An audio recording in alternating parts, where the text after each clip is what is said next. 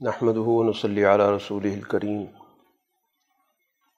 اما بعد اعوذ باللہ من الشیطان الرجیم بسم اللہ الرحمن الرحیم الف لام میم اللہ لا الہ الا هو الحی القیوم نزل علیک الكتاب بالحق، مصدقا لما بین یدیہ وانزل التوراة والانجیل من قبل هدى للناس وانزل الفرقان. ان الذين كفروا بآيات الله لهم عذاب شديد. والله عزيز ذو انتقام. صدق الله العظيم.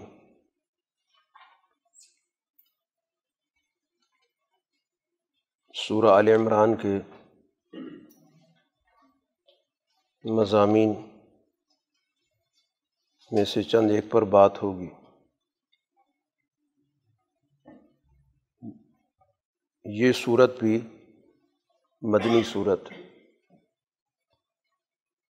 مدینہ منورہ میں رسول اللہ صلی اللہ علیہ وسلم جو معاشرہ تشکیل دے رہے ہیں، تو اس معاشرے کے پس منظر میں مدنی صورتوں میں گفتگو ہوتی ہے۔ یہاں پر مختلف گروہوں سے مکالمہ بھی ہو رہا ہے، گفتگو بھی ہو رہی ہے، کشمکش بھی موجود ہے۔ ان تمام چیزوں کو یہاں پر زیر بحث لایا جا رہا ہے۔ تو یہ سورہ بقرہ کے مضامین کا تسلسل ہے۔ ان دونوں صورتوں میں جو دو بڑی مذہبی شناختیں تھیں، ان کے رویوں کے پس منظر میں بات ہو رہی ہے۔ ایک شناخت تورات کے حوالے سے اور ایک شناخت تھی انجیل کے حوالے سے۔ تو یہ دو طرح کی مذہبی سوچیں تھیں۔ ایک مذہبی سوچ تو اس بنیاد پر کھڑی تھی کہ ہم نے مذہب کو اپنی خواہشات کے، اپنے مفادات کے تابع کرنا ہے۔ اس لیے وہ اپنے مذہب کی ہر وہ تعبیر کر رہے تھے کہ جس میں مذہب کی اصل روح ختم ہو گئی۔ اور اس کی جگہ پر سرمایہ پرستی وہ ان کا مذہب بن گئی۔ ان لوگوں نے اسی سرمایہ پرستی کی سوچ میں اللہ تعالیٰ کے منصب کو بھی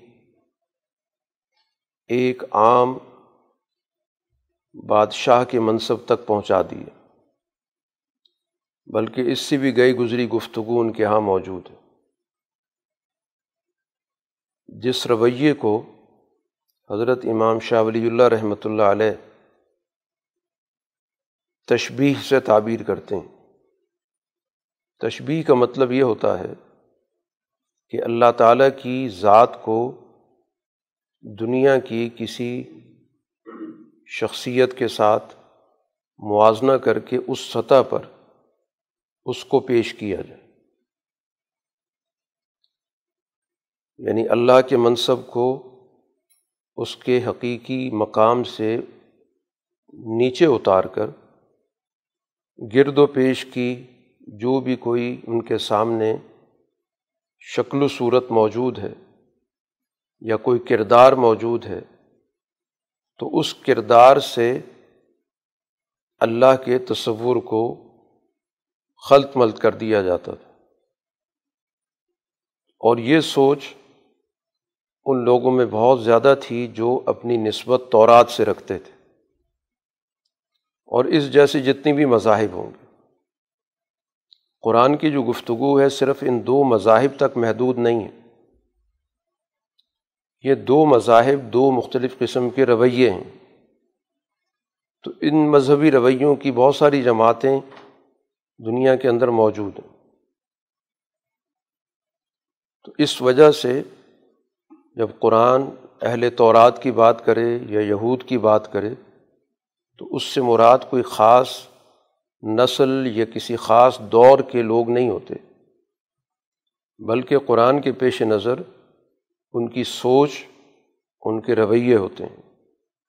تو اب یہ سوچ اور رویے جہاں بھی موجود ہوں گے، دنیا کے کسی اور مذہب میں بھی پائے جاتے ہوں گے، تو وہ بھی اسی طرح قرآن کے مخاطب ہوں گے۔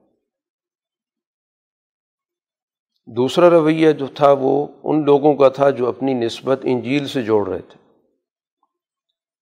اپنے آپ کو مسیح علیہ السلام کے پیروکار کہتے تھے۔ ان کی سوچ کا مسئلہ یہ تھا کہ انہوں نے عیسیٰ علیہ السلاۃ والسلام میں کچھ غیر معمولی صفات دیکھ کر ان کا مقام اتنا بلند کیا کہ گویا اللہ کے ساتھ ان کی شراکت ہو گئی۔ تو یہ جو رویہ ہے، اس کو شرک سے تعبیر کیا گیا۔ تو یہ دونوں رویے تشبیح کا رویہ ہو یا شرک کا۔ اس کو امام شاودی اللہ رحمۃ اللہ علیہ تعبیر کرتے ہیں اس بات سے کہ جس میں انسان اپنے حقیقی شعور سے محروم ہو جاتا ہے۔ اس کے لیے جو انہوں نے عنوان اختیار کیا، وہ سوئے معرفت کا حجاب یعنی ایسا حجاب جو عقلوں پر پڑ جاتا ہے جس کے نتیجے میں حقائق مسق ہو جاتا چیزوں کی پہچان قائم نہیں رہتی۔ شعور ان کا بہت نچلی سطح پر آ جاتا۔ تو ان دونوں صورتوں کو انہوں نے بطور مثال کے ذکر کیا کہ جب سوچیں کمزور ہو جاتی ہیں، پست ہو جاتی ہیں اور مفادات ان سوچوں پر غالب ہو جاتے ہیں، تو پھر مذہب کی حقیقتیں بھی بدل جاتی ہیں۔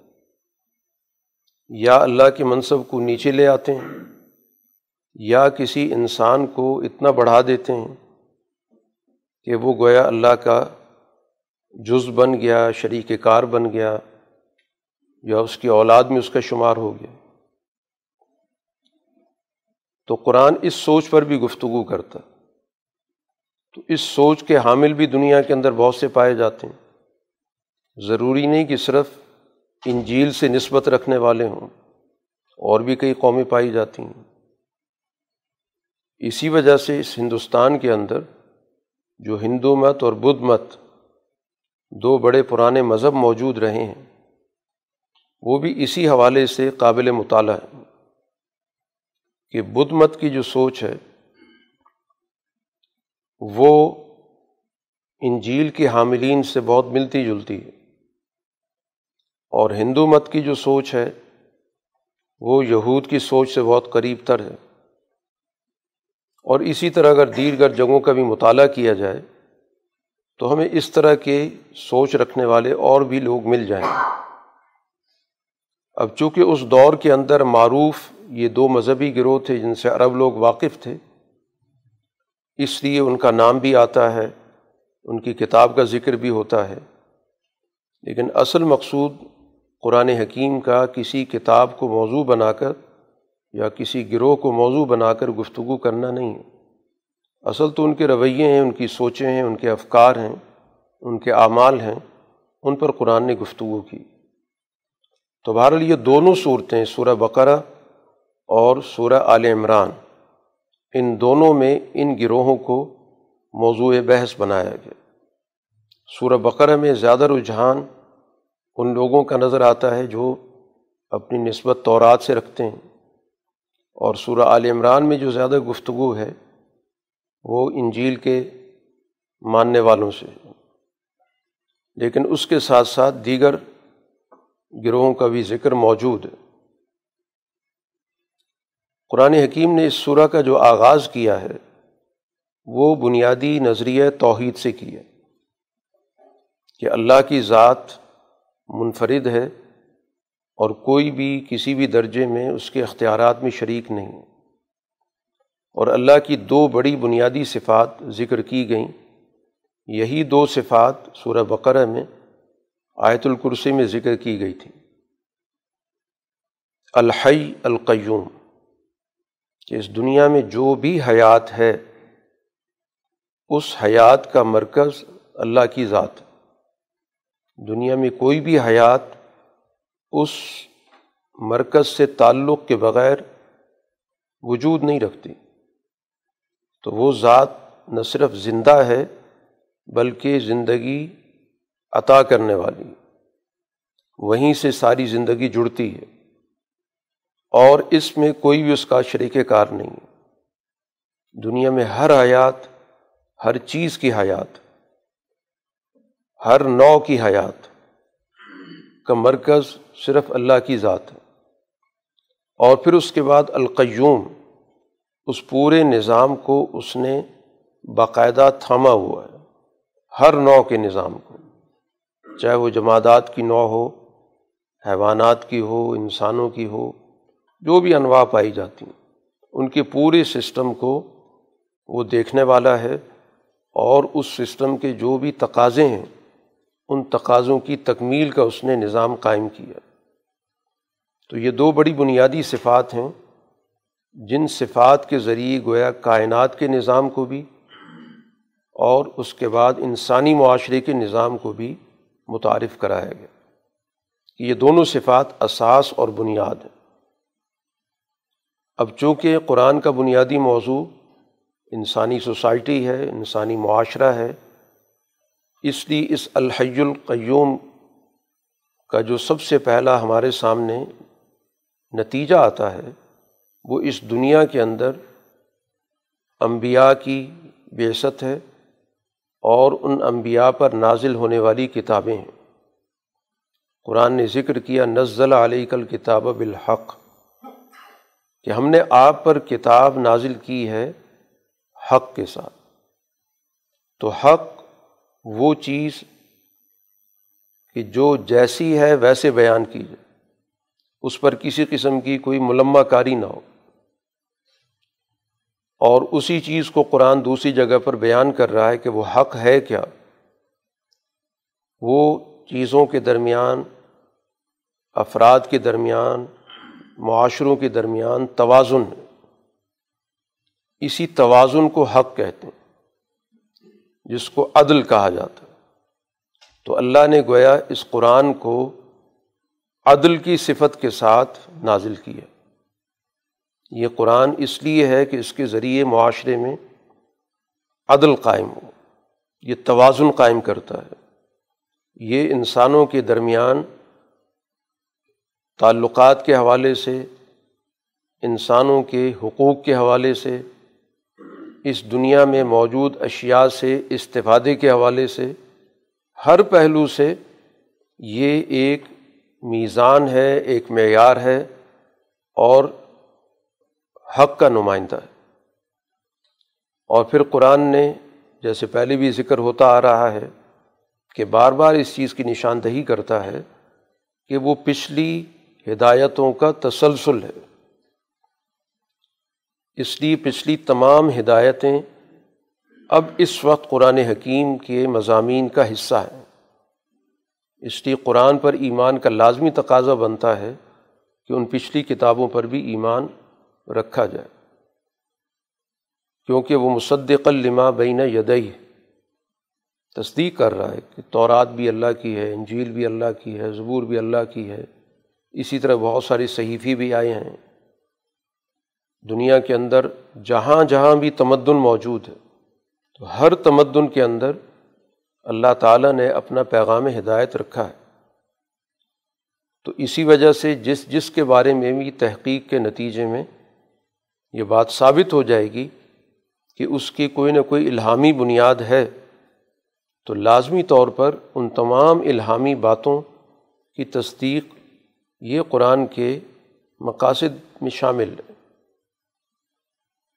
اسی میں خاص طور پر دونوں کتابوں کا بھی ذکر کر دیا گیا، وانزلت طورات والانجیل، کیونکہ یہ بہت معروف حقیقتیں تھیں کہ تورات و انجیل کو بھی اسی نے نازل کی تو تمام کتابوں کا جو منبع ہے، وہ ایک ہی ہے۔ اور تمام کتابیں اس لیے آئیں کہ سوسائٹی کو زندہ کریں، کیونکہ اس ذات کی طرف سے جو ہے ہے تمام کتابیں اس لیے آئی ہیں کہ تمام سوسائٹی جو دنیا کے اندر موجود ہیں، وہ ترقی کی طرف گامزن ہوں۔ کیونکہ وہ قیوم ذات سے ان کی نسبت ہے۔ من قبل حد الناس پچھلی کتابیں بھی ہدایت کے لیے آئی ہیں۔ ان کا مقصد بھی یہی تھا کہ سوسائٹی کی تشکیل کریں، معاشروں کو سچائی کے راستے پر لائیں اور سوسائٹی کے کمزور لوگوں کو ان کے حقوق دیں۔ اور جو بھی طاقتور طبقہ ہے، اس کو قانون کے دائرے میں لائیں، اس کو احتساب کے کٹہرے میں کھڑا کریں تاکہ وہ عدل کی طرف آئے۔ وہ انضر الفرقان، فرقان کو بھی نازل کیا۔ فرقان اللہ نے انسانوں کے اندر ایک صلاحیت رکھی جو مختلف اشیاء کے درمیان فرق کرتی، جس کے ذریعے انسان چیزوں کی پہچان حاصل کرتا ہے۔ ہم مختلف چیزوں کو جب دیکھتے ہیں تو اس کے ذریعے ہمارے ذہن کے اندر ان کے کام کے حوالے سے، ان کے طریقۂ کار کے حوالے سے فرق آتا ہے کہ اس کا کام یہ ہے، اس کا کام یہ ہے۔ ہم چیزوں کو آپس میں خلط ملط نہیں کرتے۔ تو اب یہ صلاحیت اللہ نے انسان کے اندر رکھی۔ تو اس کو بھی قرآن نے تعبیر کر رہا ہے کہ یہ بھی در حقیقت اسی طرح سمجھیں کہ جیسے دنیا کے اندر کتابیں نازل کی گئیں، تو اسی طرح فرقان بھی نازل کیا گیا کہ وہ انسانی شعور جس کے ذریعے انسان فرق کرتا ہے کہ یہ سچ ہے، یہ جھوٹ ہے، یہ ظلم ہے، یہ عدل ہے، یہ سچائی ہے، یہ جھوٹ ہے۔ تو یہ اور اسی طرح کائنات کی باقی چیزوں کے بارے میں بھی کہ جو ہم فرق کرتے ہیں کہ ہم کہتے ہیں فلاں نو کی چیز ہے، یہ چیز جمادات کی ہے، یہ نباتات کی ہے، یہ حیوانات کی ہے۔ پھر ہر نو کے اندر ہم فرق کرتے ہیں۔ تو یہ جو پہچان ہمیں اللہ کی طرف سے عطا ہوئی ہے، تو اسی پہچان کو در حقیقت منسلک کیا گیا کہ کتابوں سے بھی استفادہ وہی کر سکتا ہے، جس کے اندر یہ صلاحیت کام کر رہی ہوگی۔ اگر اس کے اندر وہ فرقان کی فرق کرنے والی، سچائی کی، جھوٹ کے فرق کرنے کی صلاحیت موجود ہے تو وہی اللہ کی کتابوں سے استفادہ کر سکتا ہے۔ اور جس کے سامنے سب چیزیں برابر ہو گئیں، جھوٹ اور سچ برابر ہو گیا، ظلم عدل کی کوئی نوعیت نہیں رہی، بلکہ وہ ظلم کو ہی عدل کہہ رہا ہے، جھوٹ کو سچ کہہ رہا ہے، تو اس کا مطلب یہ ہوا کہ اس کی وہ صلاحیت مسق ہوگی تو اس صلاحیت کا سب سے پہلے پیدا ہونا بہت ضروری ہے۔ جو دنیا کے اندر انبیاء کے مقابلے پر وہ لوگ آتے رہے جن کی یہ صلاحیت مسق ہو گئی اور ان کا ساتھ انہوں نے دیا جن کے اندر وہ صلاحیت موجود تھی۔ تو اس کو بھی قرآن نے اہمیت کے ساتھ ذکر کیا کہ یہ بڑی بنیادی صلاحیت ہے، اس کا حاصل کرنا یا اس کی حفاظت کرنا بہت ضروری ہے۔ اب جو ان چیزوں کا انکار کر رہا ہے، چاہے کتاب کا انکار کر رہا ہے یا فرقان کا انکار کر رہا ہے اسی کو قرآن کفر سے تعبیر کرتا ان الزین کفر و بھی آیات اللہ، یہ اللہ کی آیات کا، اللہ کے احکام کا، اس دنیا کے اندر اللہ تعالیٰ نے جن ذریعوں سے اپنی شناخت انسانوں تک منتقل کی، پہچان پیدا کی، تو ان کا یہ گویا سوچتے، سمجھتے طریقے سے انکار کر رہے ہیں۔ سوچتے ہیں آگے بڑھتے ہیں، پیچھے ہٹتے ہیں۔ کچھ سمجھنے کی کوشش کرتے ہیں، پھر اس سے آگے پیچھے ہو جاتے ہیں۔ اور بالآخر اس کے انکار تک چلے جاتے ہیں۔ تو جس کے اندر سوچنے، سمجھنے کا عمل موجود ہے اور اس کے بعد انکار کیا جائے، اس کو کفر کہا جاتا یہ قرآن نے اس چیز کو مستقل طور پہ واضح کر دیا کہ کفر کا جو لفظ قرآن استعمال کرتا ہے، اس کا بنیادی طور پر تعلق ہی اسی چیز سے ہے کہ جس میں چیزوں کو حقائق کو چھپا دیا جائے اس کا مطلب یہ کہ اس کو وہ حقیقت معلوم ہوئی کہ یہ حقیقت ہے، لیکن وہ اس کے مفاد کے خلاف تھی، اس کی خواہش کے خلاف تھی، تو اس نے اس کا انکار کر دی تو گویا اس کے لاشعور کے اندر وہ چیز موجود ہے، اس کی حقانیت موجود ہے۔ لیکن اس کی حقانیت کو وہ قبول نہیں کر پا رہا، کیونکہ مفادات آڑے آ رہے ہیں۔ تو قرآن جب بھی کفر کی بات کرتا ہے، کافرین کی بات کرتا ہے اللہ زین کفرو کہتا ہے، تو اس سے گویا یہ مسق شدہ طبقہ ہوتا۔ عوام الناس نہیں ہوتے، وہ ان کی قیادتیں ہوتی ہیں۔ جو سوسائٹی کے اندر باقی لوگوں کو گمراہ کر کے اپنے ساتھ چلاتی ہیں۔ اس لیے قرآن ان کے لیے سخت لفظ استعمال کرتا ہے کہ لہم عذاب شدید، ان کے لیے سخت عذاب ہے۔ واللہ عزیز ذنتقام اللہ غالب بھی ہے اور ایسے لوگوں سے ان کی کرتوتوں کے نتیجے میں بدلہ بھی لینے والا ہے۔ تو یہ الفاظ گویا اسی درجے کے جس درجے کے ان کا جرم ہے۔ اور وہ جرم سنگین کب ہوتا ہے کہ جب کسی چیز کو معلوم کر لیا، حقیقت تک رسائی ہو گئی، پھر اس کے بعد اس چیز کو اپنے مفادات کی رکاوٹ سمجھ کر ترک کر دیا گیا۔ نہ صرف ترک کیا بلکہ اس کی مخالفت شروع کر دی گئی، اس کی تقزیب شروع کر دی، اس کو جھٹلانا شروع کر دی۔ تو اس طرح گویا کہ قرآن نے اس چیز کو بالکل اس صورت کے آغاز میں واضح کر دی کہ قرآن کا مشن کیا ہے، باقی کتابوں کا مشن کیا ہے۔ اب قرآن اس دنیا کے اندر کوئی گروہیت تو پیدا کرنے نہیں آ رہا۔ وہ تو پچھلی کتابوں کی باقاعدہ تصدیق کر کے بات کو آگے بڑھا رہا۔ تو اس تأثر کو قرآن نے مٹا دیا کہ جیسے اس وقت گروہیتیں مختلف کتابوں کے عنوان سے بنی ہوئی تھیں کہ یہ تورات والے ہیں، یہ انجیل والے ہیں اور دونوں ایک دوسرے کو قبول کرنے کے لیے تیار نہیں تھے۔ تو اس طرح کی کسی نئی گروہیت کا اضافہ نہیں ہے، بلکہ قرآن تو ان تمام کتابوں کے مضامین اس کے اندر زیادہ تفصیل کے ساتھ، زیادہ وضاحت کے ساتھ، زیادہ جامعیت کے ساتھ قرآن کے اندر موجود ہے تو اس لیے اب قرآن کا انکار گویا پچھلی کتابوں کا بھی انکار ایسا نہیں ہو سکتا کہ قرآن کا کوئی انکار کرے اور پچھلی کتابوں کی تصدیق کرے، کیونکہ ان کتابوں کے اندر بھی قرآن کے حوالے سے رہنمائی موجود ہے۔ تو یہ صداقتیں آپس میں ایک دوسرے کے ساتھ جڑی ہوئی ہیں۔ ان کو آپ تقسیم نہیں کر سکتے کہ ایک کتاب کو مان لیں اور دوسری کتاب کا انکار کر دیں۔ کسی ایک کتاب کا بھی انکار تمام کتابوں کا انکار ہے۔ تو اس لیے قرآن نے اس کو کفر سے تعبیر کیا اور اس کے بارے میں سخت کلمات یہاں پر ذکر کی۔ اب یہاں پر قرآن نے ایک اور چیز بھی واضح کی کہ گمراہی کی جو وجہ ہوتی ہے، اس کی وجہ یہ ہوتی ہے کہ کتاب کے اندر دو طرح کی آیات ہوتی ہیں۔ یہ گویا کہ قرآن ایک قسم کا تجزیہ پیش کر رہا ہے۔ کہ مسئلہ ہوتا کیا ہے؟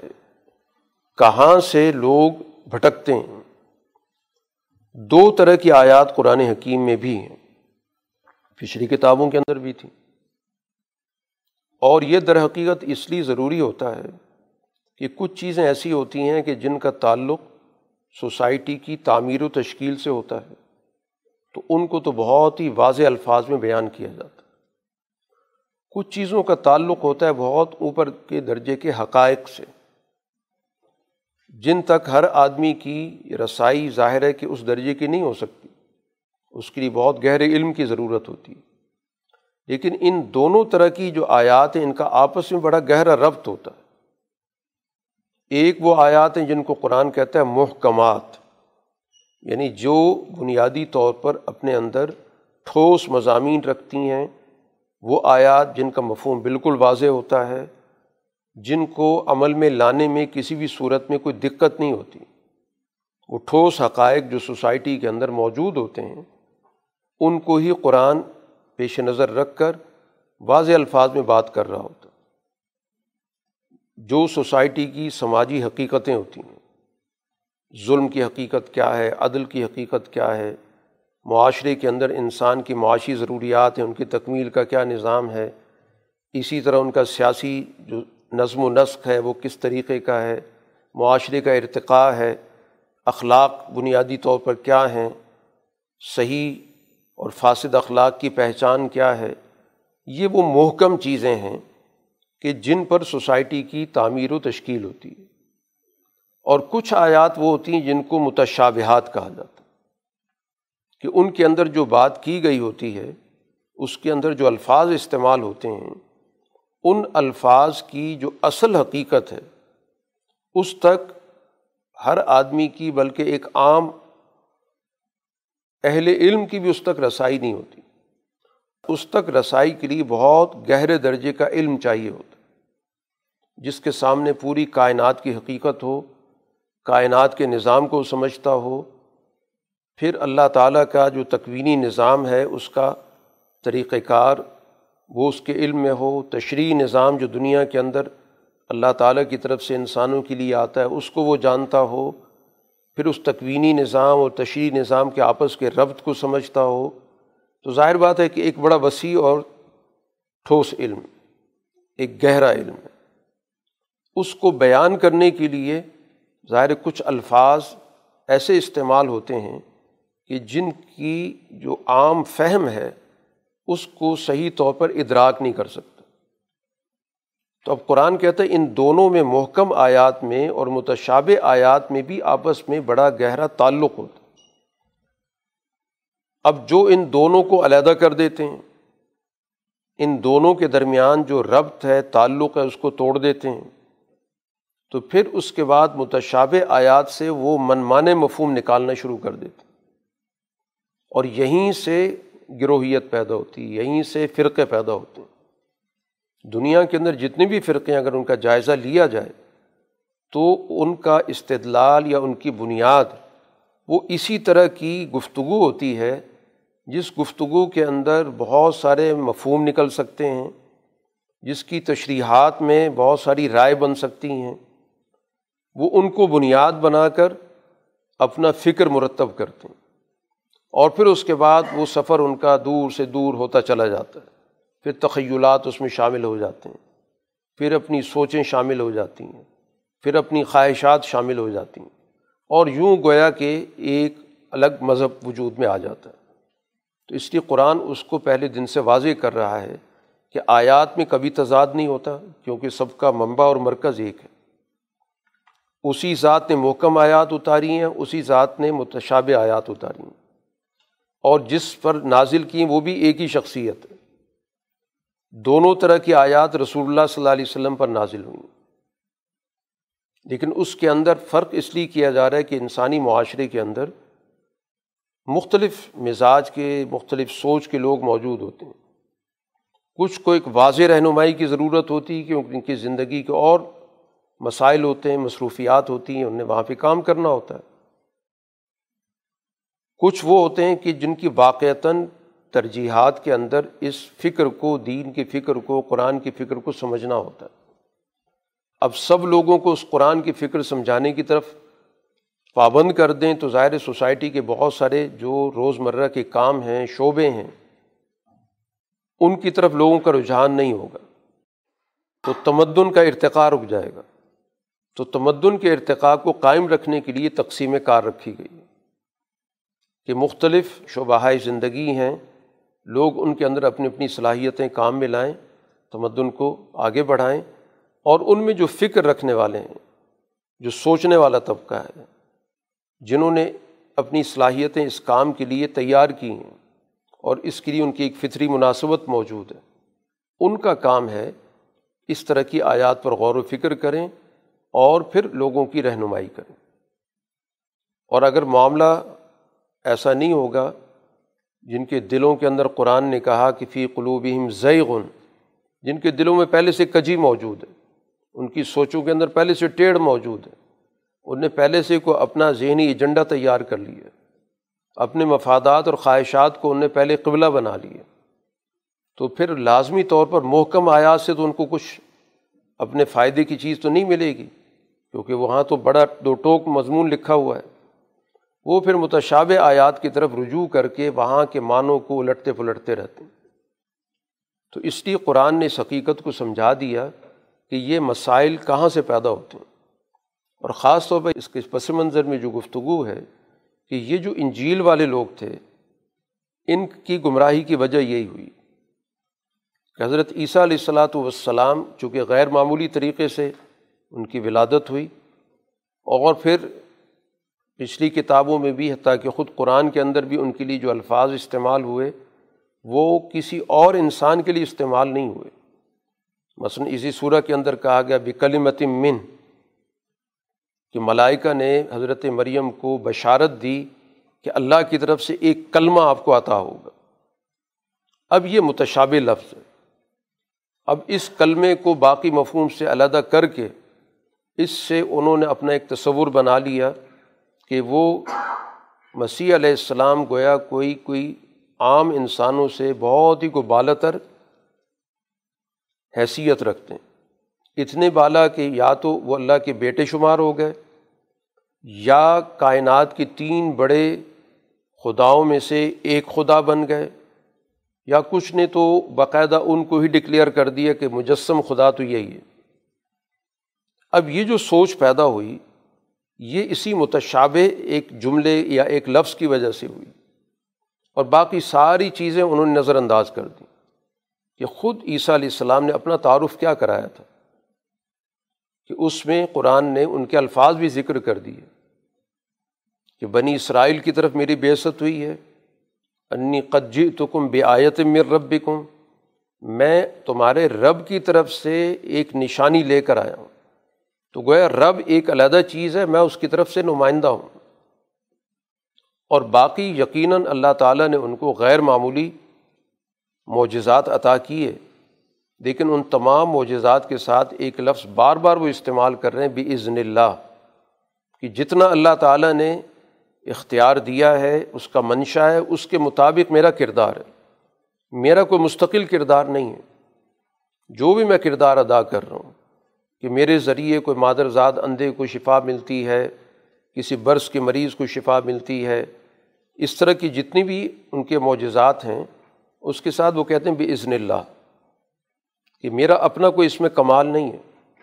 یہ اللہ کی عزن اس کے حکم کے نتیجے میں یہ چیز ایسی ہوتی ہے۔ تو اب یہاں پر باقی تفصیلات نظر انداز کر دی گئیں۔ اور صرف ایک لفظ کو لے کر کے قرآن نے یا ان کی کتابوں کے اندر بھی کلمہ کا لفظ موجود ہے، روح کا لفظ موجود ہے، یا اسی طرح ان کی کتابوں کے اندر جو سب سے زیادہ محبوب چیز ہوتی ہے اس کے لیے بیٹے کا لفظ بھی استعمال ہوتا تو وہاں اللہ کے بیٹے کا مطلب اللہ کے محبوب تھا، لیکن لفظ متشابہ انہوں نے اس بیٹے کو دوسرے معنوں میں استعمال کیا اور باقاعدہ اللہ کو باپ ڈکلیئر کر دیا۔ عیسیٰ علیہ السلام کو بیٹا بنا دیا۔ یہ ہے متشابہات کی نوعیت کہ کس طرح ان کو بنیاد بنا کر انہوں نے جو حقائق تھے، محکم آیات تھیں، ان سب کو نظر انداز کر دیا۔ ورنہ اگر تمام چیزوں کو اکٹھا کر لیا جائے، تو پھر اس کے بعد ایک حقیقت سامنے آ جاتی ہے کہ یقیناً عام انسانوں کے مقابلے میں غیر معمولی شخصیت، لیکن ہیں تو عیسیٰ بن مریم۔ مریم کے بیٹے ہیں۔ ایک خاتون، ایک انسان خاتون کے بیٹے ہیں، تو گویا کوئی ماں برا چیز نہیں بن گئے۔ اور پھر باقاعدہ ان کی ولادت ہوئی، باقاعدہ ان کی گروتھ ہوئی، باقاعدہ بڑے ہوئے، جوان ہوئے، سارا گویا کہ وہ انسانی پروسیجر موجود ہے۔ اور پھر اس طرح دنیا کے اندر ان نے لوگوں تک رسائی حاصل کی۔ پھر وہاں پر مقابلوں کا ان کو سامنا کرنا پڑا، اذیتوں کا سامنا کرنا پڑا۔ اگر پوری تاریخ کا مطالعہ کر لیا جائے تو ظاہر ہے کہ وہ حقیقت واضح ہو جاتی۔ لیکن یہ اسی صورت میں ہوگا کہ جب محکم آیات کو بھی اور متشاب آیات دونوں کو ایک دوسرے کے ساتھ مربوط کیا جائے۔ اس لیے یہاں پر قرآن بات کر رہا ہے کہ ان آیات کو سمجھنا، اس کی حقیقت کو جاننا، یا تو حقیقت اللہ کے علم میں ہے کیونکہ اس کا اپنا کلام ہے، یا وراسخون فی العلم، جن کی علم کے اندر پوری گہرائی موجود ہے، جو حقیقت سمجھتے ہیں۔ کہ الفاظ کیا مفہوم رکھتے ہیں؟ ان کا دائرہ کیا ہے؟ یہ دیگر آیات کے ساتھ ان کا کیا ربط ہے؟ تو اسی طرح گویا کہ قرآن پوری کی پوری ایک مربوط کتاب ہے۔ اس کے تمام مضامین ایک دوسرے کے ساتھ جڑے ہوئے ہیں۔ ایک دوسرے کی تائید کرتے ہیں، ایک دوسرے کی وضاحت کرتے ہیں۔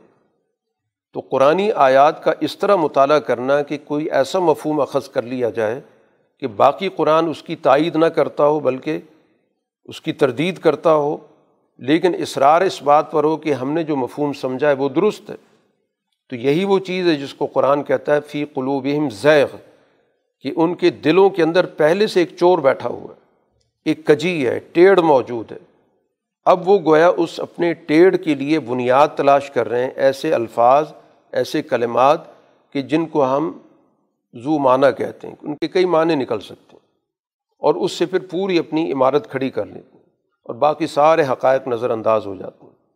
تو اس وجہ سے گویا کہ قرآن کو بھی سمجھنے کے لیے ضروری ہے کہ قرآن کو ہم ایک جامع کتاب، ایک مربوط کتاب، اس کے مضامین کو آپس میں ایک دوسرے کے ساتھ جوڑ کر، رب دے کر، تشریح کے طور پر اس کی نوعیت کو سمجھیں گے کہ تو ایک مرکزی مضمون ہمارے سامنے آ جائے گا کہ بنیادی مضمون کیا ہے۔ جس کو مختلف تعبیرات کے ساتھ بیان کیا گیا۔ تو یہ گویا کہ قرآن نے ہمارے سامنے ایک بنیادی بات واضح کر دی اور اسی سے گویا دنیا کے اندر جو مذاہب پیدا ہوئے، مذاہب میں بگاڑ پیدا ہو جاتا ہے یا مذہب کی تشریحات کا مسئلہ پیدا ہو جاتا ہے، وہ اسی وجہ سے ہوتا ہے۔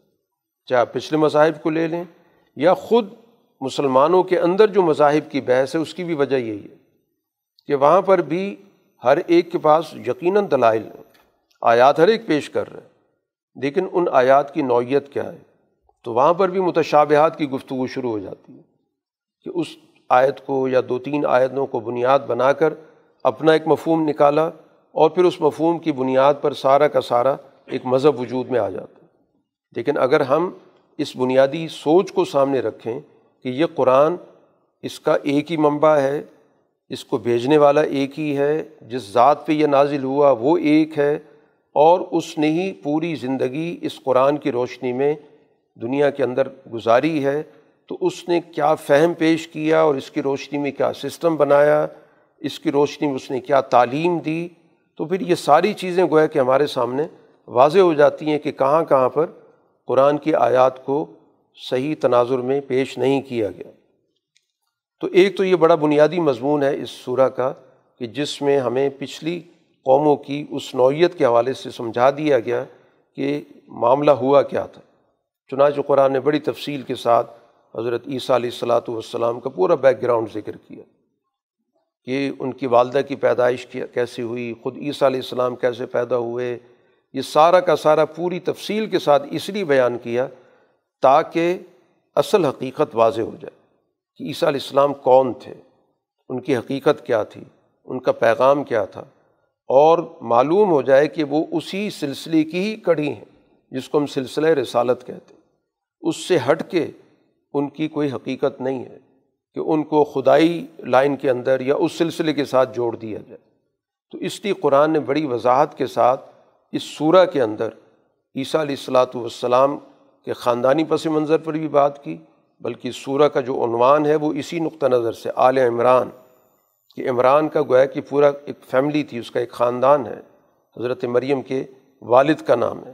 تو اس کا مطلب یہ ہو کہ وہ اسی طرح جیسی دنیا کے اندر انسانوں کے خاندان ہوتے ہیں، تو اسی طرح عیسیٰ علیہ السلام کا بھی ایک خاندان ہے۔ ان کی والدہ ہیں، ان کے نانا عمران ہیں۔ یہ پورا کا پورا ایک اسی طرح کا سلسلہ نصب ہے جیسے دنیا کے اندر عام انسانوں کا ہوتا ہے۔ تو اس لیے اس حقیقت کو نظر انداز کر کے ان محکم باتوں کو نظر انداز کر کے اور اس کے بعد کسی لفظ کی بنیاد پر، کسی زو معنی کلمے کی بنیاد پر اپنا مفہوم اخذ کر لیا جائے، تو یہی وہ چیز ہے کہ جو ذہنوں کے اندر اس خرابی کو اور دلوں کی کجی کو واضح کرتی ہے۔ اب یہ جو قرآن نے راسخین فی العلم کہا کہ جن کو علم کے اندر رسوخ ہوتا ہے، تو قرآن اس کو بھی واضح کرتا ہے کہ یہ راسخین فی علم ہوتے کون ہیں۔ الزین یقولون ربنا اننا آمنا کہ جن کی گویا اللہ تعالیٰ کے ساتھ گفتگو یہ ہوتی ہے کہ ہم اپنے رب پر ایمان لے کر آئیں۔ گویا ان کے سامنے اللہ تعالیٰ کی ربوبیت کا تصور بالکل واضح ہوتا ہے۔ اس میں کسی قسم کا انہیں شبہ نہیں ہوتا۔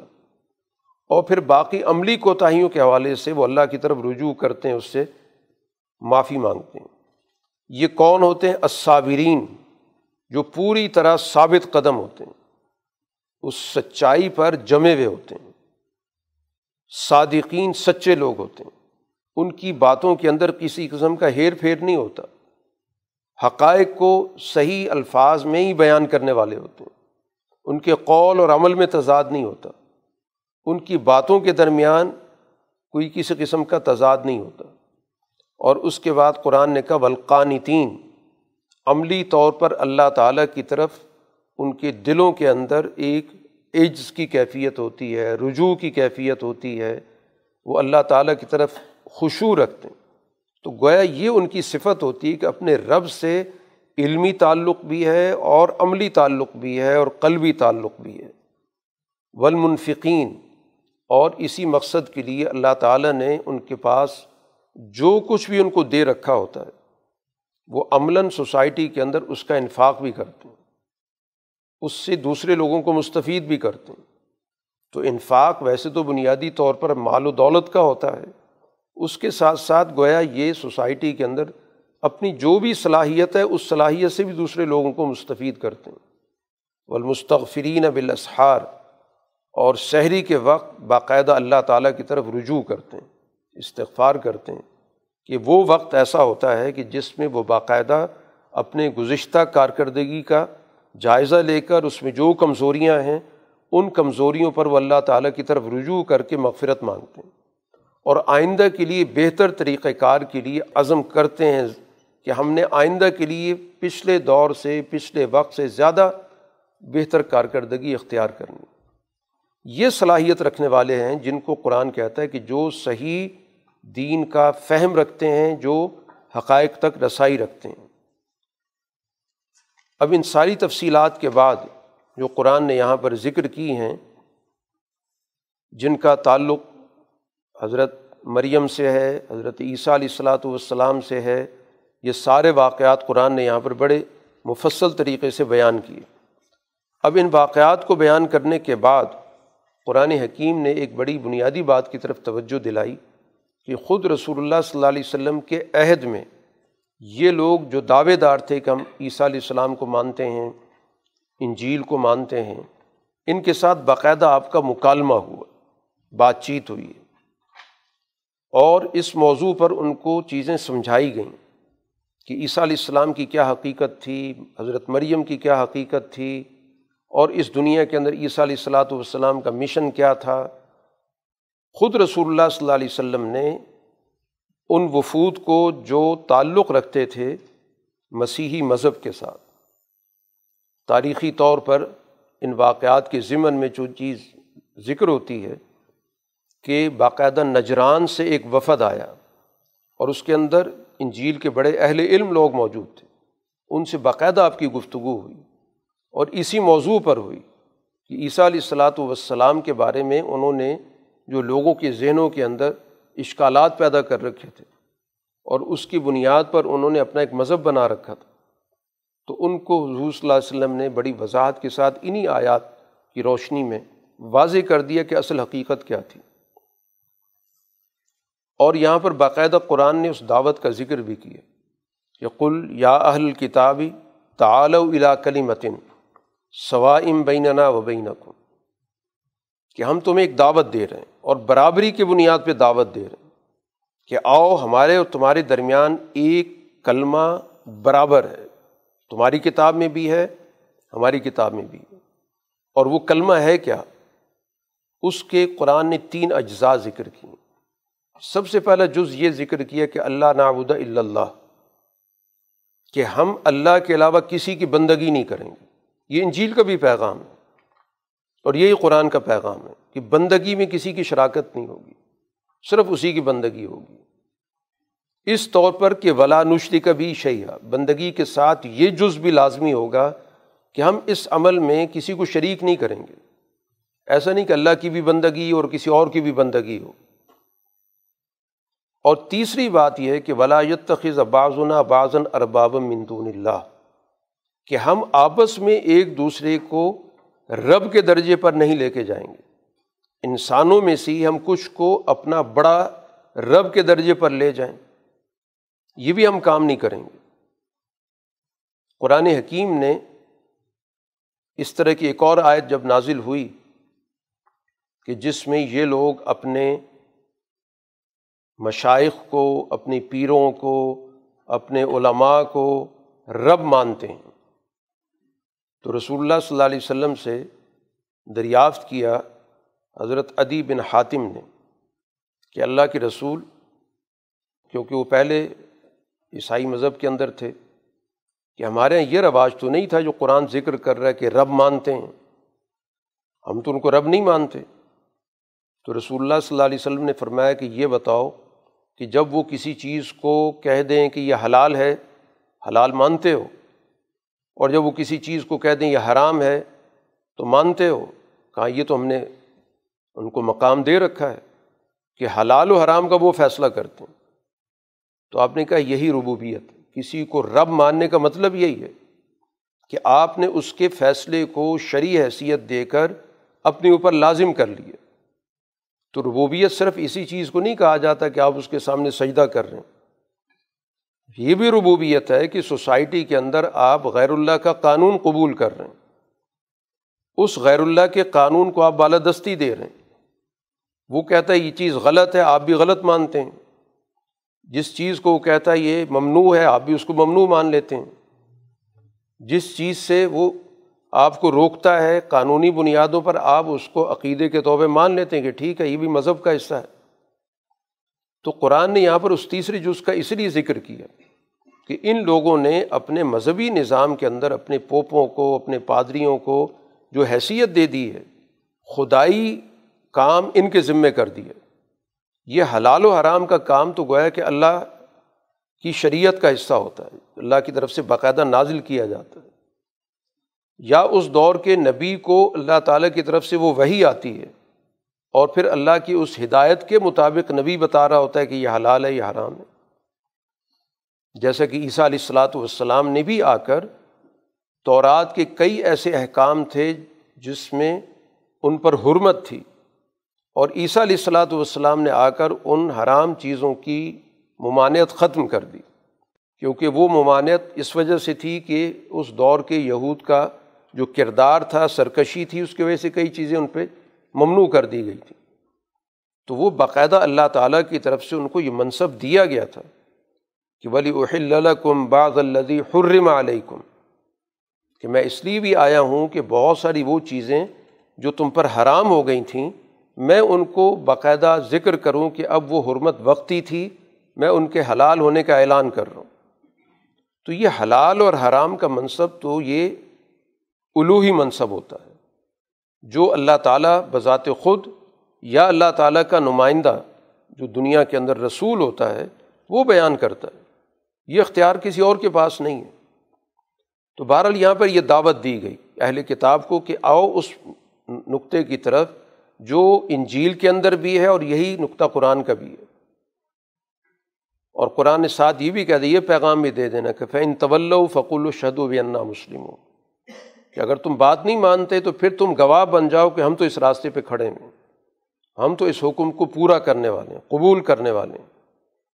تو گویا اہل کتاب کے سامنے اس حقیقت کو واضح کر دیا گیا کہ جو قرآن پر ایمان لانے والی جماعت ہے، وہ انجیل کی بھی بنیادی تعلیمات پر ایمان رکھتی ہے۔ لیکن جو انجیل سے اپنی نسبت رکھنے والے ہیں، وہ منحرف ہیں۔ وہ سچائی کو چھوڑ چکے ہیں۔ انہوں نے گویا کہ دوسرا راستہ اختیار کر لیا، متشابہات والا، اپنے طور پر الفاظ کا مفہوم اور پھر اس سے اپنا تانا بانا نکالا اور بات کہیں سے کہیں چلی گئی۔ اب اسی وجہ سے بنیادی نظریے کے اندر ہی بڑا ابہام پایا جاتا ہے۔ کہ توحید میں تسلیس اور تسلیس میں توحید۔ کہ توحید کے قائل بھی ہونے کا دعویٰ ہے، لیکن ساتھ یہ بھی ہے کہ تین اس کے اجزاء ہیں۔ تو ایک میں تین تین میں ایک۔ تو ایک بڑا مبم قسم کی سوچ ہے جس کے اندر توحید کا تصور واضح ہی نہیں ہے۔ اب وہ توحید بھی ہے، تین مل کے ایک بنتے ہیں اور وہ تین علیحدہ علیحدہ بھی بنتے ہیں۔ تو یہ متشابہ قسم کی جو گفتگو ہے، ظاہر ہے کہ اس پہ تو عقیدہ نہیں بن سکتا۔ عقیدہ تو ہمیشہ دو ٹوک چیزوں پر ہوتا ہے، واضح چیزوں پر ہوتا ہے۔ ایسی حقیقت پر ہوتا ہے کہ ہر آدمی اس کو اسی طرح سمجھے۔ متشابہات کا مسئلہ یہ ہوتا ہے کہ ہر آدمی اس طرح نہیں سمجھ رہا ہوتا۔ اب اسی چیز کو اگر ان کے اندر جا کر دیکھ لیں تو بہت سارے فرقے بن گئے۔ خود قرآن نے ان کی طرف اشارہ بھی کیا کہ ایک فرقہ یہ بن گیا کہ مسیح کی حیثیت ابن اللہ کی، اللہ کے بیٹے کی۔ ایک فرقہ بن گیا کہ نہیں تین میں سے تیسرے کے سے کی ہے۔ تین کمپوننٹ ہیں۔ ایک اللہ ہے، ایک روح القدس ہے، ایک عیسیٰ ہے یہ تین مل کے ایک خدا بنتے ہیں۔ ایک تعبیر یہ بن گئی۔ کچھ نے کہا کہ وہ اللہ اور روح القدس تو ہمیں نظر نہیں آتے۔ دنیا کے اندر مجسم شکل میں تو یہی عیسائی ہیں۔ تو یہی اللہ ہے اب وہ ایک ہی بات کی تین تعبیرات تو خود قرآن نے ذکر کر دی۔ یہی مطلب ہوتا ہے متشابہ کا کہ اس کے اندر مفہوم کوئی واضح نہیں ہوتا۔ اور جب عقائد کی بات ہوتی ہے، وہ ہمیشہ محکم چیزیں ہوتی ہیں۔ بالکل واضح دو ٹوک، جس کو ہر آدمی سمجھ سکتا ہے، کم علم ہو درمیانے علم کا ہو، بڑے علم کا ہو۔ اس میں کوئی فرق نہیں ہوتا۔ سب کی سوچ، سب کو بات سمجھانا بعض الفاظ میں، جیسے اللہ نے اپنی توحید کا ذکر کیا بعض الفاظ میں دو ٹوک الفاظ میں ذکر کر دی۔ تو ہر آدمی گویا کہ اس مفہوم کو سمجھتا بھی ہے اور اس پر ایمان رکھنے میں اس کو کسی قسم کا کوئی اشکال پیش نہیں آتا۔ تو بہرحال یہ بڑی تفصیل کے ساتھ گویا کہ قرآن نے اس موضوع پر اس صورت کے اندر گفتگو کی اور ساتھ ساتھ ان کے طرز عمل کا بھی ذکر کیا کہ ان کا طرز عمل اپنے بنیادی فکر سے ہٹا ہوا ہے۔ اب جب فکر کے اندر کجی ہوگی تو لازمی طور پر اس کے نتائج عمل کے اندر بھی ظاہر ہوں گے۔ عمل کے اندر بھی اسی طرح بہت سارے جھول ہوں گے۔ اپنی بہت ساری بد آمالیوں کو وہ اسی راستے سے چھپائیں گے۔ چنانچہ اسی کے ساتھ بھی سارا ایک سلسلہ جڑ گیا۔ کفارے کا عقیدہ بنا، وغیرہ وغیرہ۔ وجہ کیا ہے کہ بنیادی خامی اس فکر کے اندر پیدا ہوگی جب عقیدہ توحید کے اندر مسئلہ پیدا ہو گیا تو پھر اس کے بعد عملی شکلیں تو بہت ساری بگاڑ کی طرف چلی گئیں۔ بہر القرآن حکیم یہاں پر بار بار اہل کتاب کو توجہ دلا رہا ہے کہ ان کے طرز عمل کے اندر بنیادی خامی موجود ہے۔ وہ خود کتاب کے دعوے دار ہونے کے باوجود سچائی کے راستے میں رکاوٹ بن گئے۔ اور اس راستے میں جو اللہ کا راستہ ہے، اس میں کجی تلاش کر رہے ہیں۔ حالانکہ ان کا منصب تو یہ تھا کہ صاحب کتاب ہونے کی وجہ سے یا کتاب پر ایمان لانے کے نتیجے میں ان کے اندر یہ وسعت نظری ہونی چاہیے تھی کہ کسی کو بھی اللہ کے راستے کی طرف آنے سے نہ روکے۔ لیکن یہ خود رسول اللہ صلی اللہ علیہ وسلم کی طرف لوگوں کو آنے سے روکتے ہیں۔ تو اسی سے پتہ چلتا ہے کہ اب یہ گروہیت اپنے اصل مقام سے، اصل منصب سے ہٹ چکی ہے۔ ان ساری تفصیلات کے بعد قرآن حکیم نے اس چیز کو بھی واضح کیا کہ یہ جو اہل کتاب ہیں، جس کے اندر دونوں عناصر شامل ہیں۔ چاہے وہ جو اپنے آپ کو تورات والے کہتے ہیں اور چاہے جو انجیل والے ہیں۔ قرآن یہ ساری گفتگو جب کر رہا ہے تو اس سے یہ تأثر نہیں پیدا ہونا چاہیے کہ قرآن شاید کوئی پورے اہل کتاب کو ایک گروہ کے طور پر اپنا دشمن بنا کر ان پہ تنقید کر رہا اسی ایک صورت میں قرآن حکیم نے تین جگہوں پر بار بار اس کی وضاحت کی ہے کہ اہل کتاب پر تنقید کا مطلب ان کے غلط رویوں پر تنقید اگر ان کے اندر کوئی اچھے رویے رکھنے والے ہیں، اچھی سوچ رکھنے والے ہیں، تو قرآن نے ان کا باقاعدہ علیحدہ ذکر کیا، ان کا اعتراف کیا کہ وہ اپنے سوچ کے اندر بھی اور اپنے کردار کے اندر بھی درست ہیں۔ مثلاً قرآن نے ذکر کیا کہ ان کے اندر دو طرح کے لوگ پائے جاتے ہیں۔ ایک تو وہ لوگ ہیں کہ ان کے اندر اتنی خصاصت ہے، اتنا بخل ہے کہ ان پر آپ ایک درہم کے لیے بھی اعتماد نہیں کر سکتے۔ وہ ایک درم بھی اگر آپ ان کو دے دیں قرض کے طور پر، تو اس کے لیے بھی آپ سر پہ کھڑے ہوں گے تو شاید مل جائے گا، ویسے نہیں ملے گا۔ اتنی ان کے اندر گراوٹ آ جاتی۔ ہے اور وہ لوگ بھی ہیں جن کو آپ ڈھیروں مال دے دیں، وہ واپس کرنے کے لیے تیار ہو جائیں گے۔ تو گئے کہ قرآن گفتگو کرتے وقت اس بنیادی توازن کو قائم رکھے ہوئے کہ اس نے اپنی گفتگو کے اندر یہ تأثر کہیں بھی نہیں دیا کہ اس نے سارے لوگوں کو اپنا دشمن مان کر ان کے خلاف گفتگو کر رہا ہے۔ تو قرآن کی فکر، گروہی فکر نہیں ہے۔ اسی طرح قرآن ایک جگہ پر کہہ رہا ہے لئیسو سوان، سارے برابر نہیں ہیں۔ بلکہ من اہل الکتاب امت القائمت اہل کتاب کے اندر ایسے لوگ بھی ہیں جو راتوں کو اللہ کے سامنے کھڑے ہوتے ہیں، اللہ کی آیات تلاوت کرتے ہیں، سجدہ کرتے ہیں، لوگوں کو اچھائی کی طرف دعوت دیتے ہیں، برائی سے روکتے ہیں۔ قرآن ان کا باقاعدہ اعتراف کیا کہ وہ لوگ بھی ان کے اندر موجود ہیں۔ یا اسی طرح قرآن نے ایک اور جگہ پہ ذکر کیا، اسی صورح کے اندر کہ وہ ان من اہل الکتابی لمن یؤمن باللہ۔ کہ اہل کتاب کے اندر وہ بھی ہیں جو واقعتاً اللہ پر ایمان رکھتے ہیں اور اللہ کی کتابوں کو سچائی کے ساتھ مانتے ہیں۔ ان کی دلوں کے اندر خوشو خوشو موجود ہے۔ وہ اللہ کی آیات کا سودا نہیں کرتے۔ تو گویا جو حقیقت ہے اس کو قرآن نے باقاعدہ بیان کیا۔ اس نے سب کو ایک لاٹھی سے ہانک نہیں دیا، بلکہ وہ غلط رویے پہ تنقید کر رہا ہے جو ان کے اندر اچھا گروہ ہے، سالے گروہ ہے، سچا گروہ ہے، قرآن اس کا بار بار ذکر بھی کر رہا ہے اور ان کے کردار کی تعریف بھی کر رہا ہے۔ لیکن یہ جو بگڑا ہوا گروہ ہے، قرآن نے کہا کہ اب یہ تو اس قابل نہیں ہے کہ ان پہ اعتماد کیا جائے۔ لات تخیض و بتانتم مندون اب یہ گویا کہ ایک سیاسی حکمت عملی بتائی جا رہی ہے کہ جب کوئی سیاسی نظام بنتا ہے یا کوئی سیاسی فیصلہ کیا جاتا ہے تو وہ سو فیصد با اعتماد لوگوں کو ساتھ لے کر کیا جاتا اس کے اندر جھول نہیں رکھا جاتا۔ ایک ہے معاشرتی رویے۔ معاشرتی رویوں کے اعتبار سے تو ظاہر تمام لوگوں کے ساتھ حسن سلوک ہوگا۔ ان کے ساتھ حقوق کے اعتبار سے کس قسم کی کوئی کمی بیشی نہیں ہوگی۔ لیکن ایک معاملہ ہے آپ کا معاملات کو طے کرنے کا، سیاسی حکمت عملی بنانی ہے۔ آپ نے ایک سسٹم چلانا ہے۔ تو سسٹم چلانے کے اندر آپ کو سوسائٹی کے سو فیصد قابل اعتماد لوگوں کو ساتھ دے کر چلنا ہوگا۔ اس کے اندر آپ اگر کمزوری دکھائیں گے یا آپ کہیں ہم تو بڑی وسعت نظریے کے ساتھ کام کرتے ہیں، ہم نے سب کو اکٹھا کر لیا ہے۔ تو پھر ظاہر ہے کہ اس کے اندر بہت سارے وہ عنصر بھی شامل ہو جائیں گے جو خفیہ طور پر تمہیں نقصان پہنچائیں گے۔ تو اس لیے سیاسی حکمت عملی جب بنتی ہے تو وہ تو ہمیشہ با اعتماد لوگوں کے ساتھ بنتی ہے۔ اس کے اندر سب لوگوں کو شریک نہیں کیا جاتا، یہ آج بھی دنیا کا اصول موجود ہے کہ دنیا کے تمام سیاسی نظام ہمیشہ ان لوگوں سے چلتے ہیں جو سو فیصد اس سیاست کی فکر کو، فلسفے کو، حکمت عملی کو قبول کرتے ہیں۔ جن کی اس پہ باقاعدہ تشکیل ہوتی ہے۔ اس میں عمومی نوعیت نہیں رکھی جاتی۔ اب اس لیے قرآن ان کے پورے طرز عمل کا ذکر کر رہا ہے کہ ودو ما انت تم دلوں کے اندر ان کی سوچ کیا ہے کہ تم مشکل میں پڑھو۔ اور ان کی گفتگو سے بھی نظر آتا ہے کہ تمہارے بارے میں ان کے دلوں میں نفرت موجود ہے۔ اب قرآن کہتا ہے ہم نے ساری علامتیں بتا دی ہیں، اگر تمہارے اندر عقل موجود ہے تو خود پہچان لو کہ ان میں سے کون قابل اعتماد ہے۔ اور کس پر ہمیں اعتماد نہیں کرنا چاہیے۔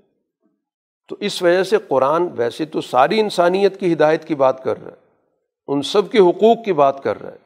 لیکن نظام چلانے کے لیے ہم فکر، ہم نظریہ، ہم کردار، ہم عمل لوگ چاہیے ہوتے ہیں۔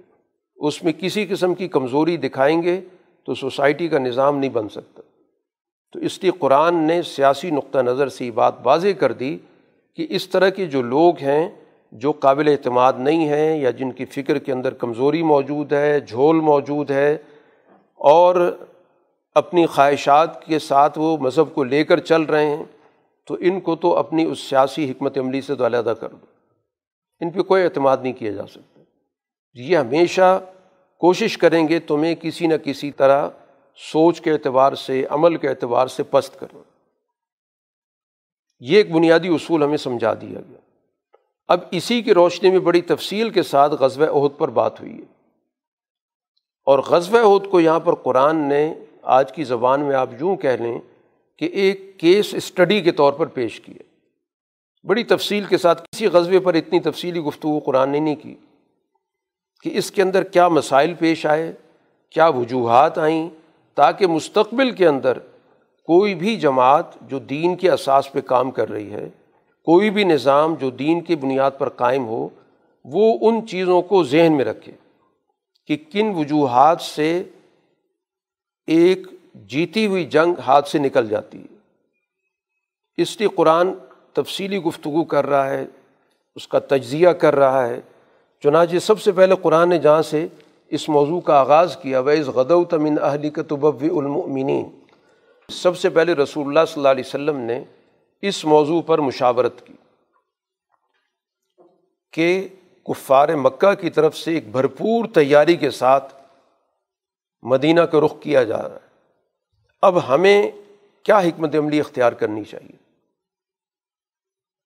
چنانچہ باقاعدہ مشاورت ہوتی ہے۔ اور اس میں دو آپشن سامنے آتے ہیں۔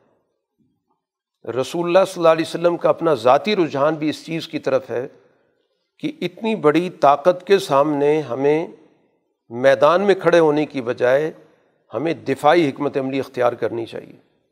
ہم مدینہ کے اندر رہ کر مقابلے کی حکمت عملی اپنائیں۔ اور یہ چند اور صحابہ کی بھی رائے تھی۔ حتیٰ کہ اس وقت عبداللہ بن ابئی کی بھی یہی رائے تھی۔ لیکن اس وقت تک عبداللہ بن ابئی، وہ عبداللہ بن ابئی نہیں جس کو آج ہم جانتے ہیں۔ یہ اس وقت ظاہر اس سوسائٹی کا، معاشرے کا، مسلمانوں کے اندر اس کا وجود موجود تھا، ان کا حصہ سمجھا جاتا تھا۔ اور دوسری رائے سامنے یہ آئی، اور خاص طور اس میں پیش وہ صحابہ تھے جن کو غزبۂ بدر میں شرکت کا موقع نہیں ملا، اور ایک حسرت تھی ان کے دلوں میں۔ ان کی رائے یہ تھی کہ نہیں، ہمیں باہر نکل کر مقابلہ کرنا چاہیے۔ یہ باقاعدہ مشاورت کے اندر رائے آ رہی ہے۔ اور رسول اللہ صلی اللہ علیہ وسلم نے جب دیکھا کہ اکثریت کا رجحان اس بات کی طرف ہے کہ ہمیں میدان میں نکلنا چاہیے، تو آپ نے اس کے مطابق آخری فیصلہ دے دیا۔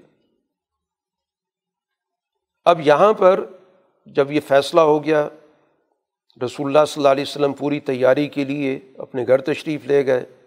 جو بھی جنگ کا مخصوص لباس ہے، وہ پہن کے جب آپ باہر نکلے، تو یہ صحابہ جن نے یہ رائے دی تھی کہ میدان میں نکل کے مقابلہ کرنا چاہیے، انہیں اپنی رائے کے حوالے سے تھوڑی سی فکر مندی ہوئی کہ شاید ہم نے اپنی حدود سے تجاوز کیا۔ جب ہمارے سامنے حضور صلی اللہ علیہ وسلم کا منشا آ چکا تھا، ہمیں اپنی رائے نہیں دینی چاہیے تھی۔ اس لیے انہیں حضور صلی اللہ علیہ وسلم سے کہا کہ ہمیں اپنی رائے پہ کوئی اصرار نہیں، آپ جو فیصلہ کریں ہم آپ کے ساتھ ہیں۔ لیکن حضور صلی اللہ علیہ وسلم نے کہا کہ جب فیصلہ ہو گیا ہے تو اب ہم اس فیصلے سے پیچھے ہٹنے والے نہیں ہیں۔ ہم اس کے مطابق اقدامات کریں گے۔ اب ایک تو ہمارے سامنے آگے کہ حضور صلی اللہ علیہ وسلم نے باقاعدہ مشاورت کے ذریعے اپنی ذاتی رائے سے ہٹ کر اس فیصلے کو قبول کیے۔ یہ ہے اجتماعی اسپرٹ کہ کس طرح آپ اس سوسائٹی کے اندر لوگوں کی رائے سازی کی تربیت کرتے ہیں۔ ان کو باقاعدہ گویا اس چیز کی طرف آپ لے کر آئے کہ وہ اپنی رائے بنائیں، رائے دیں۔ اور پھر ظاہر بات ہے کہ جس طرف رائے کا رجحان ہو رہا ہے، اس کے مطابق فیصلہ بھی دے دیا آپ نے۔ اب جب یہ سفر مدینہ سے شروع ہوتا ہے، تو قرآن کہتا ہے کہ سب سے پہلے تو عبداللہ بن اوبئی اپنی جماعت لے کر علیحدہ ہو گیا اس نے کہا، میری بات نہیں مانی گئی۔ میری رائے یہی تھی کہ مدینہ کے اندر رہ کے ہمیں کام کرنا چاہیے۔ دفاع کرنا چاہیے۔ اب اس صورت حال کو دیکھ کر مسلمانوں کے اندر سے بھی دو جماعتوں کے اندر ظاہر ہے کہ ان کا حوصلہ پست ہوا۔ لیکن فوراً ہی وہ سنبھل گیا قرآن نے وہ پورا منظر یہاں پہ ذکر کیا ہوا کہ اللہ تعالیٰ نے ان کو حوصلہ دیا۔ بہرحال تھوڑی دیر ڈگمگائے، لیکن دوبارہ میدان میں کھڑے ہو گئے۔ اب میدان کی جو بھی صورت حال بنی، اس میں رسول اللہ صلی اللہ علیہ وسلم نے میدان میں جا کر ایک حکمت عملی طے کی تھی۔ میدان کی نوعیت کو دیکھ کر اور تیر اندازوں کا باقاعدہ ایک گروہ متعین کیا گیا تھا۔ اس کو سختی سے ہدایات دی گئی تھیں کہ میدان کی جو بھی صورت ہو، ان نے ہر صورت میں یہیں پر رہنا، نیچے نہیں اترنا۔ ہمیں کامیابی ہوتی ہے یا ہمیں ناکامی ہوتی ہے؟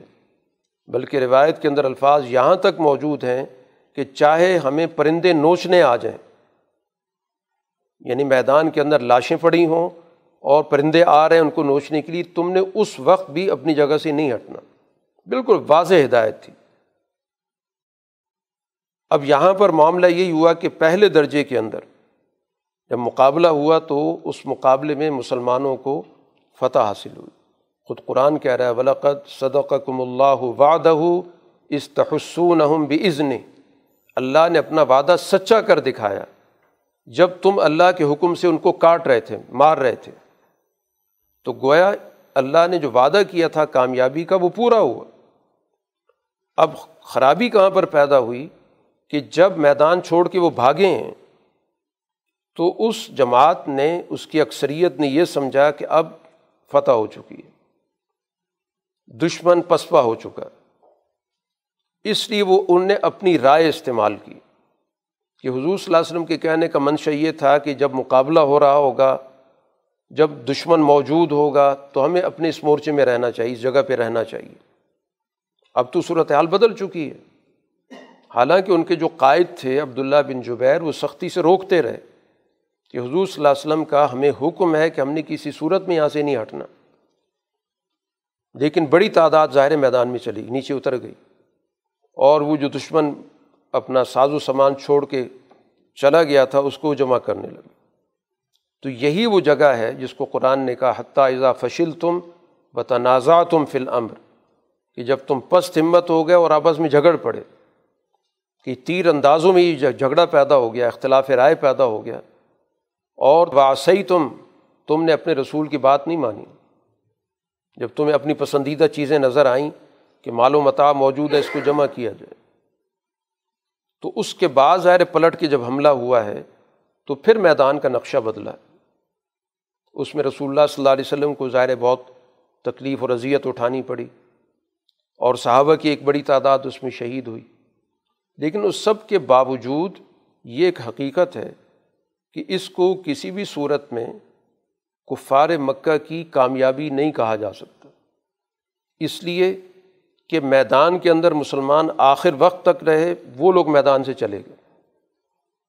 حالانکہ جب شکست ہوتی کسی گروہ کو، تو شکست کھانے والا گروہ بھاگتا ہے۔ جو فاتح گروہ ہوتا ہے، وہ تو میدان میں کھڑا ہوتا ہے۔ یہاں الٹ معاملہ ہوا کہ وہ لوگ میدان چھوڑ کے چلے گئے۔ کوئی مسلمان قیدی نہیں بنا۔ مسلمانوں کا کوئی مال ان کے قبضے میں نہیں آیا۔ اور اگر وہ کامیاب ہوتے تو مدینہ کی طرف رخ کرتے۔ لیکن مدینہ کی طرف رخ کرنے کی بجائے وہ واپس چلے گئے۔ اور راستے میں جا کے انہیں تھوڑا سا احساس ہوا کہ ہم نے جو اقدام کرنا تھا وہ تو کیا ہی نہیں۔ تو بہرحال جتنی بھی تفصیلات ہیں، اس کا تعلق بنیادی طور پر مسلمانوں کی اس جماعت کے طرز عمل سے۔ اس سے نہیں ہے کہ مسلمانوں کو کوئی شکست ہو گئی تھی، لیکن جو اس موقع پر نظم و ضبط کی خلاف ورزی ہوئی اور اس کے نتیجے میں مسلمانوں کا جو نقصان ہوا، اس کو قرآن حکیم نے یہاں پر تفصیل سے بیان کیا اور اس کا مختلف زاویوں سے قرآن نے تجزیہ کیا۔ ایک نقطہ نظر سے بات نہیں کی قرآن نے، اس کے بہت سارے پہلوؤں کی طرف قرآن نے توجہ دلائی ہے۔ مثلاً قرآن نے یہاں پر جو حقائق بیان کی ہے کہ ایک تو تمہارے اندر یہ چیز پیدا ہوئی کہ تم نے قبل از وقت اقدام کیا۔ تم نے اس موقع پر باہمی تنازع پیدا کر کے اپنا ڈسپلن توڑا۔ یہ ایک حقیقت ہے۔ ساتھ ہی ساتھ اس چیز کو بھی بیان کیا کہ جو دلوں کے اندر ایک حسرت پیدا ہو گئی اس کا بھی علاج کیا گیا۔ یعنی یک طرفہ بات نہیں کی کہ صرف ڈانٹ ڈپٹ ہی ہو رہی ہے۔ قرآن نے یہ بھی کہا کہ یم سس کم کرہن فقط مسل قوم کرہم مسلو کہ اگر تمہیں زخم پہنچے ہیں تو ان کو بھی زخم پہنچے ایسا نہیں ہے کہ ان کچھ، ان کو کچھ نہیں ہوا۔ باقی تلکل ایام الدابلحا بین الناس۔ یہ دنیا کے اندر تو ایام بدلتے رہتے ہیں۔ کبھی ایک کی فتح ہوتی ہے کبھی دوسری کی فتح ہوتی۔ ہے جس دور میں صلح حدیبیہ ہوئی، اس دور میں رسول اللہ صلی اللہ علیہ وسلم نے مختلف بادشاہوں کو خطوط لکھے۔ ان میں سے ایک خط جو روم کا بادشاہ تھا، اس کے پاس بھی پہنچا۔ تو اس موقع پر اس نے حضور صلی اللہ علیہ وسلم کے بارے میں تحقیق کرنا چاہیے کہ یہ کون ہے ان کا کیا مشن ہے۔ تو اتفاق کی بات ہے کہ ان دنوں ابو سفیان تجارتی قافلے کے ساتھ وہاں گئے ہوئے تھے اور اس وقت ان کی حیثیت ایک مخالف قوت کے سربراہ کے طور پر تھی۔ تو چنانچہ اس بادشاہ نے کہا کہ وہاں سے اگر کوئی آدمی آیا ہوا ہے تو اس کو دربار میں لایا جائے تاکہ ہم براہ راست اپنی معلومات حاصل کر سکیں۔ تو ابو سفیان کو پورے قافلے کے ساتھ دربار میں لایا گیا۔ ابو سفیان کو فرنٹ پہ بٹھایا۔ باقی جتنا وفد تھا اس کو پیچھے بٹھایا۔ اور کہا کہ میں کچھ باتیں پوچھنا چاہتا ہوں۔ ایک بڑا طویل مکالمہ ہے، بڑا دلچسپ مکالمہ ہے۔ اس میں ایک سوال اس نے یہ کیا تھا کہ یہ بتاؤ کہ یہ جو نبی ہیں، جو دعویٰ کر رہے ہیں نبوت کا، ان کے ساتھ کبھی تمہاری لڑائی ہوئی، جنگ ہوئی؟ اس نے کہا کئی دفعہ ہو چکی۔ یہ بتاؤ کہ جنگ کا نتیجہ کیا رہتا تھا۔ تو اس پہ اس نے ایک جملہ استعمال کیا تھا کہ جنگ ہمارے اور ان کے درمیان ایک ڈول کی مانند ہے۔ یہ عربوں کا ایک محاورہ ہے۔ کہ پانی کا جب ڈول نکالا جاتا ہے، کبھی ایک کے حصے میں آتا ہے، کبھی دوسرے کے حصے میں آتا ہے۔ کہنے کا مقصد یہ تھا کہ کبھی ہمارا پلہ بھاری رہا ہے، کبھی ان کا رہا ہے۔ اس پر اس کا تبصرہ یہی تھا کہ دنیا کے اندر انبیاء کے ساتھ اسی طرح کا طریقۂ کار رہا ہے کہ کبھی ان کو کسی مارکے کے اندر کامیابی ملتی ہے اور کبھی کسی مارکے کے اندر ان کو مشکلات کا سامنا بھی ہوتا۔ ایسا نہیں ہوتا کہ ہر دفعہ ہی ان کو کامیابی ملتی ہو۔ اس نے اس بات کو حضور صلی اللہ علیہ وسلم کی صداقت کے طور پر پیش کیا کہ یہ بھی ایک سچائی کی علامت ہے۔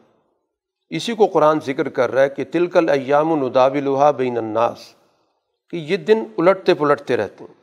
کہ اگر بدر میں مسلمان فاتح تھے تو ظاہر ہے کہ اب مسلمان یہاں پر زخمی ہو گئے، ان کا نقصان زیادہ ہوا ہے۔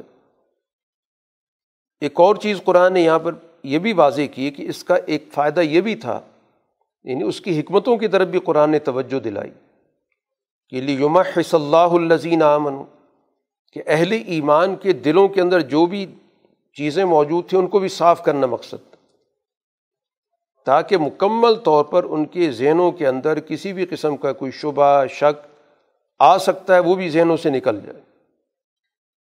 اور پھر اس چیز کو بھی واضح کر دیا گیا کہ تاریخ کا مطالعہ کرنا بھی تمہارے لیے ضروری ہے۔ کہ امبیا علیہ الصلاۃ والسلام کے ساتھ جو جماعتیں ہوتی ہیں، وہ جماعتیں ثابت قدم ہوتی ہیں۔ وہ کبھی بھی اس طرح کے واقعات سے اپنا دل توڑ کے نہیں بیٹھ جاتی۔ قرآن ذکر کرتا ہے، فما واہن الما اصاب فی سبیل اللہ کبھی وہ کمزور نہیں پڑتے۔ ان مصائب کی وجہ سے جو اللہ کے راستے میں پیش آتے ہیں۔ نہ تھوڑ دلے ہوتے ہیں، نہ پست ہمت ہوتے ہیں، نہ ہتھیار ڈال کے بیٹھ جاتے ہیں۔ بلکہ اللہ تعالیٰ کو تو صبر کرنے والے پسند ہیں، جو ثابت قدم رہیں اسی طرح قرآن حکیم نے ایک اور چیز بھی سمجھائی کہ بنیادی طور پر معاملہ اس سارے طریقۂ کار سے جو بھی جنگ کے اندر پیش آیا، اس کا مقصد یہ تھا کہ یمیز الخبیس منت طیب کہ یہ پتہ چل جائے کہ تمہارے اندر خبیص عنصر کون سا ہے۔ وہ پتہ چل گیا، منافقین علیحدہ ہو گئے۔ اس واقعے سے پہلے کسی کو نہیں پتہ تھا کہ مدینہ کے اندر جو حضور صلی اللہ علیہ وسلم کی جماعت کے اندر لوگ شامل ہیں، وہ کس قسم کے لوگ ہیں؟ جو اس کے بعد عبداللہ بن ابئی کی ایک علیحدہ شناخت بنی کہ یہ وہ شخص ہے کہ جس نے عین موقع پر جب میدان میں جانے کا وقت تھا، اس نے اس موقع پر مسلمانوں کا ساتھ چھوڑا۔ تو اگر یہ واقعہ نہ ہوتا تو پھر ظاہر معلوم نہیں کتنا عرصہ یہ اندر رہتا۔ اور کتنا عرصہ مسلمانوں کو اندر سے نقصان پہنچاتا۔ تو گویا اس واقعے کے اندر بہت سارے مثبت پہلو بھی موجود ہیں۔ اس لیے اس کو محض ایک سانحے کے طور پر ذکر کرنا کہ سانحہ ہو گیا تھا اور ایسا نہیں ہونا چاہیے تھا۔ قرآن اس طور پہ ذکر نہیں کر رہا۔ قرآن اس کا تجزیہ کر رہا ہے۔ اس کے اندر کمزوری کی باتیں بھی ہیں، وہ بھی بتا رہا ہے کہ یہ کمزور پہلو تھے تمہارے۔ اور اس کے ساتھ ساتھ اس کے نتیجے میں جو فوائد حاصل ہوئے، ان کو بھی قرآن نے بڑی وضاحت کے ساتھ یہاں پر بیان کیا۔ اور ساتھ ہی جن لوگوں کی اس مارکے کے اندر جانیں چلی گئیں، ان کے اعلیٰ مقام کا بھی ذکر کیا۔ تو یہ ساری تفصیلات گویا کہ قرآن یہاں پر تجزیے کے انداز سے بیان کر رہا ہے۔ اور اسی کے ساتھ ساتھ بڑی اہم بات جو قرآن نے یہاں پر بیان کی کہ اب یہ سارا عمل تو ہوا تھا، اگر اس کو آغاز سے شروع کریں جہاں سے یہ معاملہ بنا ہے، وہ مشاورت تو اب ذہن میں ایک سوال آ سکتا ہے کہ اس مشاورت سے تو نقصان یہ ہوا کہ اگر حضور صلی اللہ علیہ وسلم ثواب دیدی فیصلہ کر لیتے، مشاورت نہ کرتے، تو یہ سارا نقصان نہ ہوتا۔ تو ہو سکتا آئندہ کے لیے ذہنوں میں یہ چیز پیدا ہو جائے۔ لیکن اس موقع پر کہا جا رہا ہے کہ بشابر ہم فل امر ان کے ساتھ آپ نے مشورہ جاری رکھنا ہے۔ قرآن نے پہلے کہا فاف وان ہم ان کو معاف کر دیں۔ بستغفر لہم ان سے، ان کے لیے اللہ سے مغفرت مانگیں۔ ظاہر اس میں کوئی ان کی بدنیتی تو شامل نہیں تھی۔ ایک ان سے اشتہادی غلطی ہوئی۔ اور آئندہ کے لیے ظاہر ان کے ذہنوں کے اندر احساس بھی موجود ہے۔ اس لیے آپ درگزر کریں، معاف کریں اور اللہ سے بھی ان کے لیے مغفرت مانگیں۔ وشاور روم فلم اور ان کے ساتھ مشورہ جاری رکھیں اور اس مشاورت کے مطابق فیصلہ بھی کریں جس کو قرآن عزم سے تعبیر کر رہا ہے کہ فیضہ اعظم تھا فتح اللہ۔ اب ہمارا ایک رجحان یہ پایا جاتا ہے کہ جی مشورہ تو کر لیا جائے اور مشورہ کرنے کے بعد جو آپ کی سوچ بنتی جو مشورہ لے رہا ہے، آپ اپنی منمانی کریں۔ یعنی مشاورت کرنے کے بعد آپ اپنا فیصلہ خود کر سکتے ہیں۔ یہ آیت کا منشا نہیں ہے، یہ آیت سے مفہوم نکالا جا رہا ہے۔ کیونکہ خود رسول اللہ صلی اللہ علیہ وسلم سے یہ پوچھا گیا تھا کہ یہ قرآن نے کہا کہ جب آپ عزم کر لیں تو اللہ پہ بھروسہ کریں۔ تو یہ عزم ہے کیا چیز؟ تو آپ نے کہا اہل الرائے سے مشورہ کرنا اور پھر ان اہل الرائے کی بات کو ماننا۔ یہ عزم ہے۔ وہ عزم نہیں ہے کہ مشورہ کر کے پھر اس کے بعد کہاں جی مشورہ ہو گیا، آپ کی بات تو سن لی، لیکن میری رائے یہ اور اس کے مطابق فیصلہ ہوگا۔ حضور صلی اللہ علیہ وسلم نے کبھی ایسی مشاورت نہیں کی۔ اس لیے صحابہ اس ایسے معاملات کے اندر بالکل واضح تھے۔ جب بھی مشاورت ہوتی، حتیٰ کہ مشاورت نہیں بھی ہوتی، کوئی سامنے معاملہ پیش آ جاتا تو فوراً آپ سے پوچھتے تھے کہ یہ جو آپ فیصلہ کر رہے ہیں یا یہ رائے دے رہے ہیں یہ اللہ کی طرف سے آپ کو وہی آئی ہے، تو پھر تو ظاہر ہم ایمان لائے۔ اور اگر وہی نہیں ہے، آپ نے کچھ خود سوچا ہے، تو ہماری یہ رائے کئی معاملات میں ایسا ہوا۔ یعنی جہاں مشورہ مانگا، وہاں تو لوگوں نے مشورہ دیا۔ لیکن جہاں مشورہ نہیں بھی مانگا، آپ نے کوئی اقدام کیا، تو صحابہ نے اس کو پہلے ویریفائی کر لیا کہ یہ اقدام آپ وہی کی بنیاد پر کر رہے ہیں۔ یا آپ نے خود ان چیزوں کو غور و فکر کے بعد سوچا ہے؟ تو جب بھی یہ پتہ چلتا کہ آپ کی بات ہے، تو پھر اپنی رائے بھی دیا کرتے تھے۔ غزب خندق کے موقع پر جب بڑی گمبھیر صورت حال تھی، حضور صلی اللہ علیہ وسلم کی یہ رائے بنی کہ ایک قبیلہ تھا بنو غطفان، اس کے ساتھ کوئی معاملات طے کر لیے جائیں اور اس کو اس کولیشن جو اتحاد بنا ہوا ہے، اس سے نکال لیا جائے۔ ان کی طاقت کمزور کی جائے۔ اور تجویز آپ کی یہ تھی کہ ان سے ہم طے کر لیتے ہیں کہ مدینہ کے باغات کی پیداوار کا ایک حصہ ہم ان کو دے دیں گے اور یہ اس کے بدلے میں اس اتحاد سے علیحدہ ہو جائیں۔ حضور صلی اللہ علیہ وسلم نے مدینہ کے لوگوں کو بلایا۔ یہ دو بڑے سردار تھے، حضرت سعد بن معاذ اور سعد بن عبادہ۔ اور ان کے سامنے اپنی رائے رکھی کہ میرا خیال ہے کہ ہم اس طرح کر لیتے ہیں۔ کہ بنو غطفان کے ساتھ ہم ایک معاملہ طے کر لیتے ہیں۔ تو ان دونوں حضرات نے باری باری پوچھا کہ اللہ کے رسول یہ اللہ کا حکم ہے یا آپ کا حکم ہے یا محض آپ کی ایک رائے ہے، تجویز ہے۔ تو آپ نے کہا، نہ اللہ کا حکم ہے، نہ یہ میرا حکم ہے۔ یہ ایک تجویز ہے۔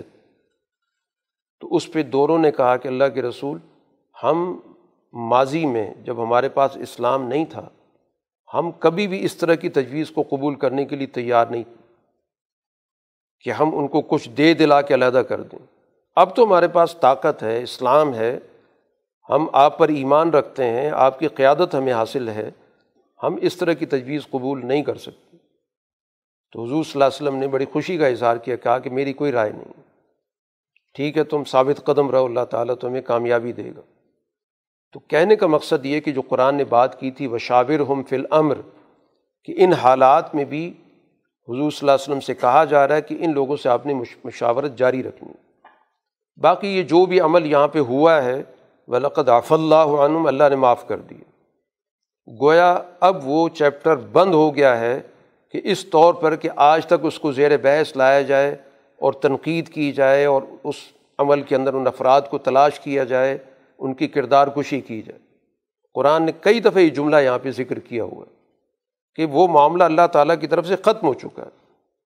باقی تجزیہ ضرور کرنا چاہیے کہ معاملہ ہوا کیا اور کیا کرنا چاہیے تھا۔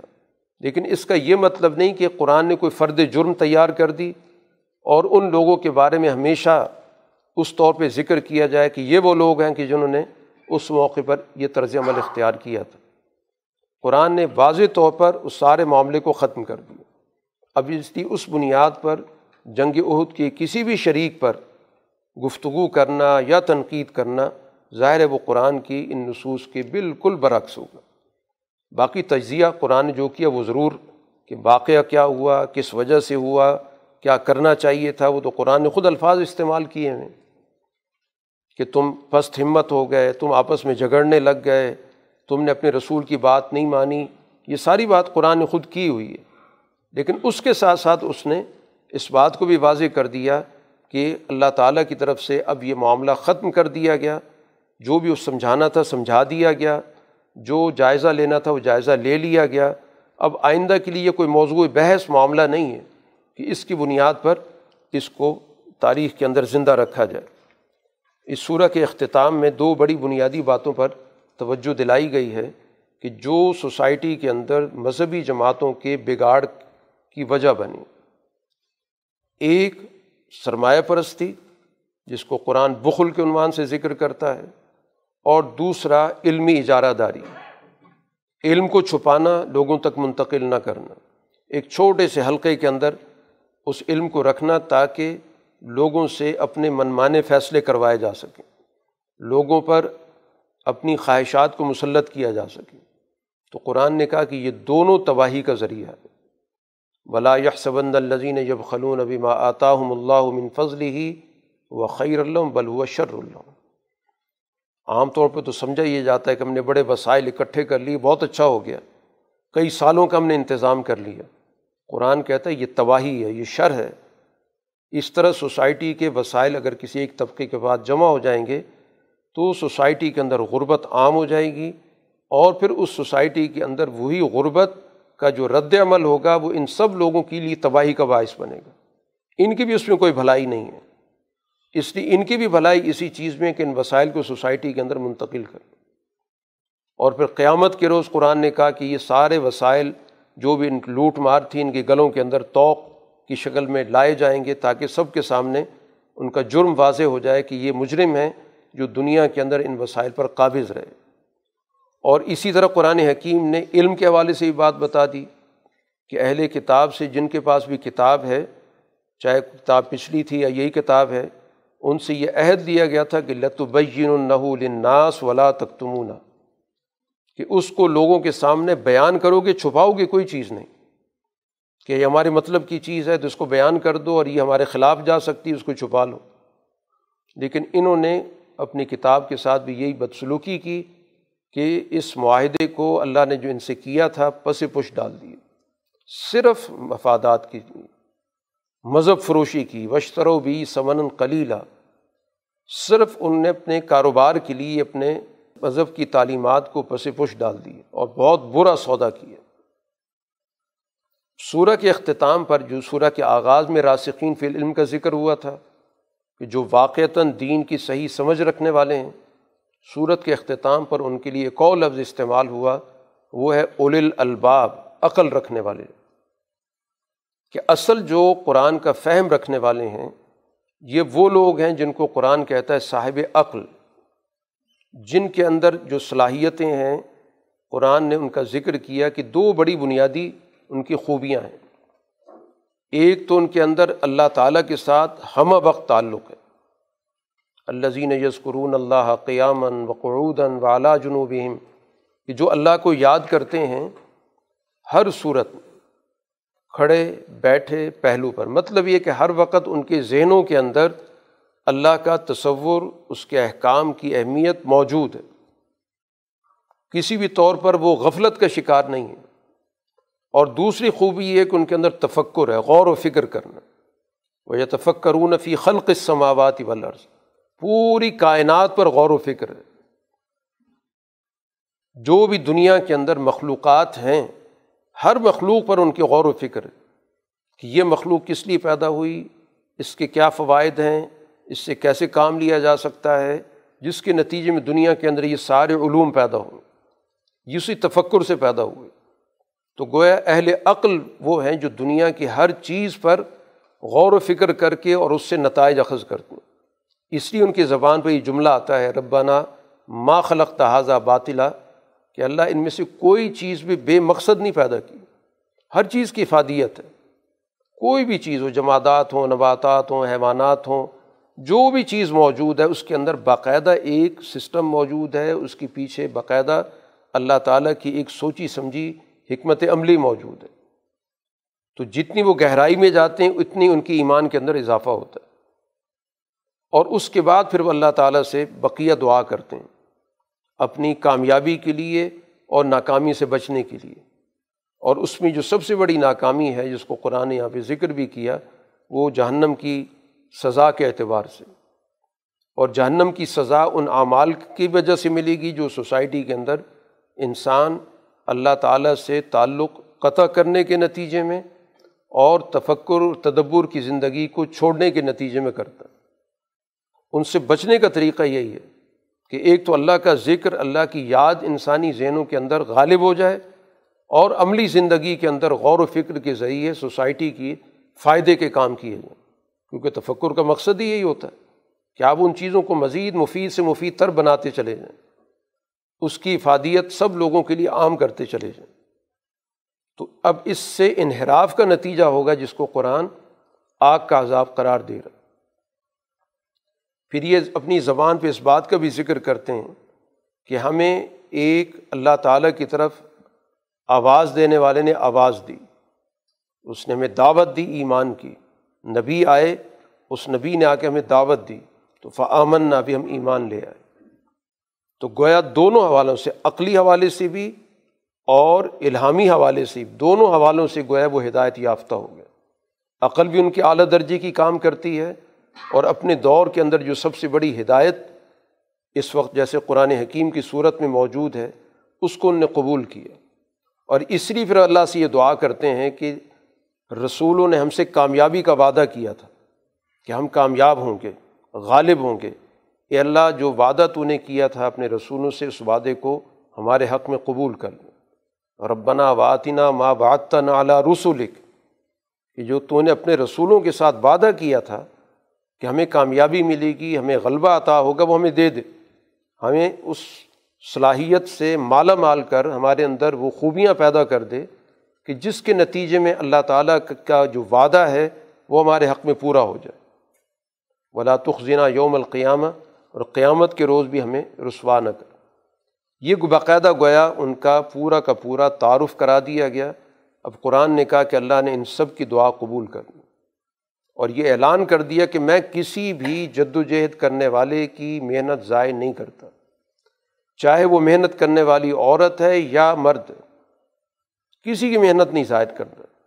اور محنت کیا ہے؟ فلزین حاجر و اخرجو من دیارہم و اوضو فی سبیلی یہ وہ جماعت ہے جس نے اللہ کے راستے میں ہجرت اختیار کی، اللہ کے راستے میں اذیتیں برداشت کیں، میدان جنگ میں اتر کر دشمن کا مقابلہ کیا، شہادتیں دیں۔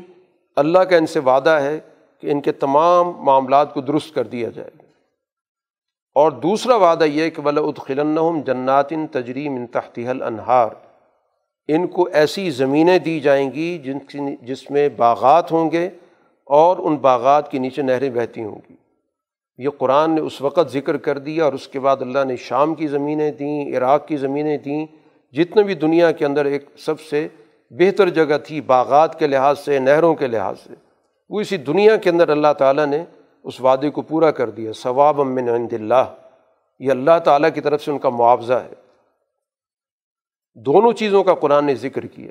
یہ دنیا کا اجر بھی ذکر کیا اور اس کے بعد آخرت کا اجر بھی ذکر کیا۔ وہاں پر خالدین فیحہ کا لفظ ہے کہ وہ اس میں ہمیشہ رہیں گے۔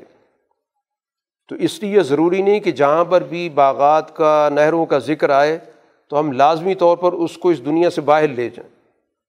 یہی تو وجہ ہے کہ جب حضرت عمر رضی اللہ تعالیٰ عنہ کے دور میں یہ ساری زمینیں فتح ہوئیں تو اس موقع پر جو ان کی کیفیت پیدا ہوئی، اس کیفیت کا تعلق اسی سے نکلتا ہے کہ کہیں اللہ کے وہ وعدے یہی تو نہیں تھے، کیونکہ یہ باغات بھی ہمیں نظر آ رہے ہیں۔ نہریں بھی نظر آ رہی ہیں۔ تو اس موقع پر گویا انہوں نے اپنا ایک قسم کا احتساب کیا تھا یہ اللہ کی نعمتیں تو ہمارے سامنے آ چکی ہیں۔ جو بار بار قرآن ہمیں بتاتا رہا ہے کہ باغات ہیں، نہریں ہیں، بہہ رہی ہیں، تو یہ سارا گویا کہ منظر تمہارے سامنے آ چکا ہے۔ تو اس دنیا کے اندر بھی اللہ تعالیٰ نے وہ کامیابی عطا کی اور اس کے بعد اگلے جہان کے اندر وہ کامیابیوں کا تسلسل خالدین افیہ جس میں وہ ہمیشہ رہیں گے۔ اسی کے ساتھ ساتھ چونکہ یہ ساری گفتگو مدینہ کے اندر ہو رہی ہے، تسلی دی گئی، لا یغرن کا تقلب الزین کا فروف البلاد۔ اس وقت ان لوگوں کی آمد و رفت بڑی چل رہی ہے۔ مدینہ کے لوگ تو ظاہر مدینہ کے اندر ہی ہیں۔ ان کے لیے تو آنے جانے کے جو ذرائع، وسائل ہیں، وہ اتنے پرامن نہیں ہیں۔ یہ مکہ کے لوگ ہیں، ظاہر اٹھتے ہیں، شام جا رہے ہیں، یمن جا رہے ہیں۔ جس سے بظاہر تأثر یہ ملتا ہے کہ حالات سازگار ہیں، ان کے حق میں ہیں۔ کہا کہ آپ اس کی وجہ سے کسی صورت میں دھوکے میں مبتلا نہ ہو کہ ان کی شہروں میں آنا جانا لگا ہوا ہے۔ متاع قلیل، بس تھوڑی دیر کا سامان ہے۔ یہ کچھ وقت کی بات ہے، اس کے بعد یہ ساری کایا پلٹنے والی۔ ہے تو مکمل طور پر گویا کہ اہل ایمان کو تسلی دے دی گئی کہ مستقبل کی کامیابی اللہ تعالیٰ کی طرف سے ان کے لیے طے ہو چکی۔ ہے اور اس کامیابی کے دونوں حصے ذکر کر دیے گئے۔ دنیا کی کامیابی بھی اور آخرت کی کامیابی بھی۔ جس آخرت کی کامیابی کو کہا گیا نزول من عند اللہ، وہ باقاعدہ اللہ تعالیٰ کی طرف سے مہمانی ہوگی۔ اور اس صورح کا اختتام اس بنیادی پیغام پر کیا گیا کہ یا یو الزین عام نصبرو و صابر و رابط و تق اللہ۔ چار احکامات دے دیے گئے۔ کامیابی کے لیے سب سے پہلے تو اس مشن پہ ثابت قدم ہو جاؤ۔ جماؤ اختیار کرو۔ اور پھر دشمن کے مقابلے پر کسی بھی صورت میں پسپا مت ہو، صابر ہو، پوری مزاحمت کرو۔ اور وہ رابطو اور اپنے آپ کو چوکنا رکھو، دشمن کی چال کو دیکھو کہ دشمن کیا طریقۂ کار اختیار کر رہا ہے۔ وہ کس کس روپ میں آ رہا ہے۔ تو اپنے آپ کو مکمل طور پر گویا ہوشیاری کی حالت میں رکھو۔ کسی طور پہ غفلت کا شکار مت ہو۔ اسی کو ربات کہا جاتا ہے۔ کہ ایسی جگہ پہ جا کے کھڑے ہونا جہاں پہ دشمن پہ نظر رہے، کہ دشمن کی طرف سے کیا وار ہو سکتا ہے، کیا طریقۂ واردات ہو سکتا ہے، تو گویا دشمن پر گہری نظر رکھو اور وطق اللہ اور اللہ کا تقوی اختیار کرو۔ تمہارے دل کے اندر کسی اور کا خوف نہ ہو، صرف اللہ تعالیٰ کی عظمت تمہارے دلوں کے اندر ہو۔ تو یہ چار بنیادی چیزیں جس کے نتیجے میں تم فلاح پا سکتے ہو۔ ان چاروں کو تم جمع کر لو تو یقیناً قرآن حکیم نے جس کامیابی کا وعدہ کر رکھا ہے، وہ وعدہ پورا ہوگا اور تم دنیا کے اندر کامیاب و کامران ہوگے۔ باخر دعوانا الحمد للہ رب العالمین۔ الحمد للہ رب العالمین ولاقبۃ المطقین وصلاۃ والسلام علیہ رسول محمد والی و صحابی اجمعین۔ ربنا آتنا فی الدنیا حسن و فی الآخرت حسن وقنا عذاب النار. ربنا انك من تدخل النار فقد اخزیتہ ومال الظالمین من انصار ربنا اننا سمعنا منادیا ينادي للإيمان ان آمنوا بربكم فآمنا. ربنا فاغفر لنا ذنوبنا وكفر عنا سيئاتنا وتوفنا مع الأبرار. ربنا وآتنا ما وعدتنا على رسلك ولا تخزنا یوم القیامہ ان لا تخلف المیعاد۔ وصلی اللہ تعالی علی خیر خلقی محمد والی و اصحابی أجمعين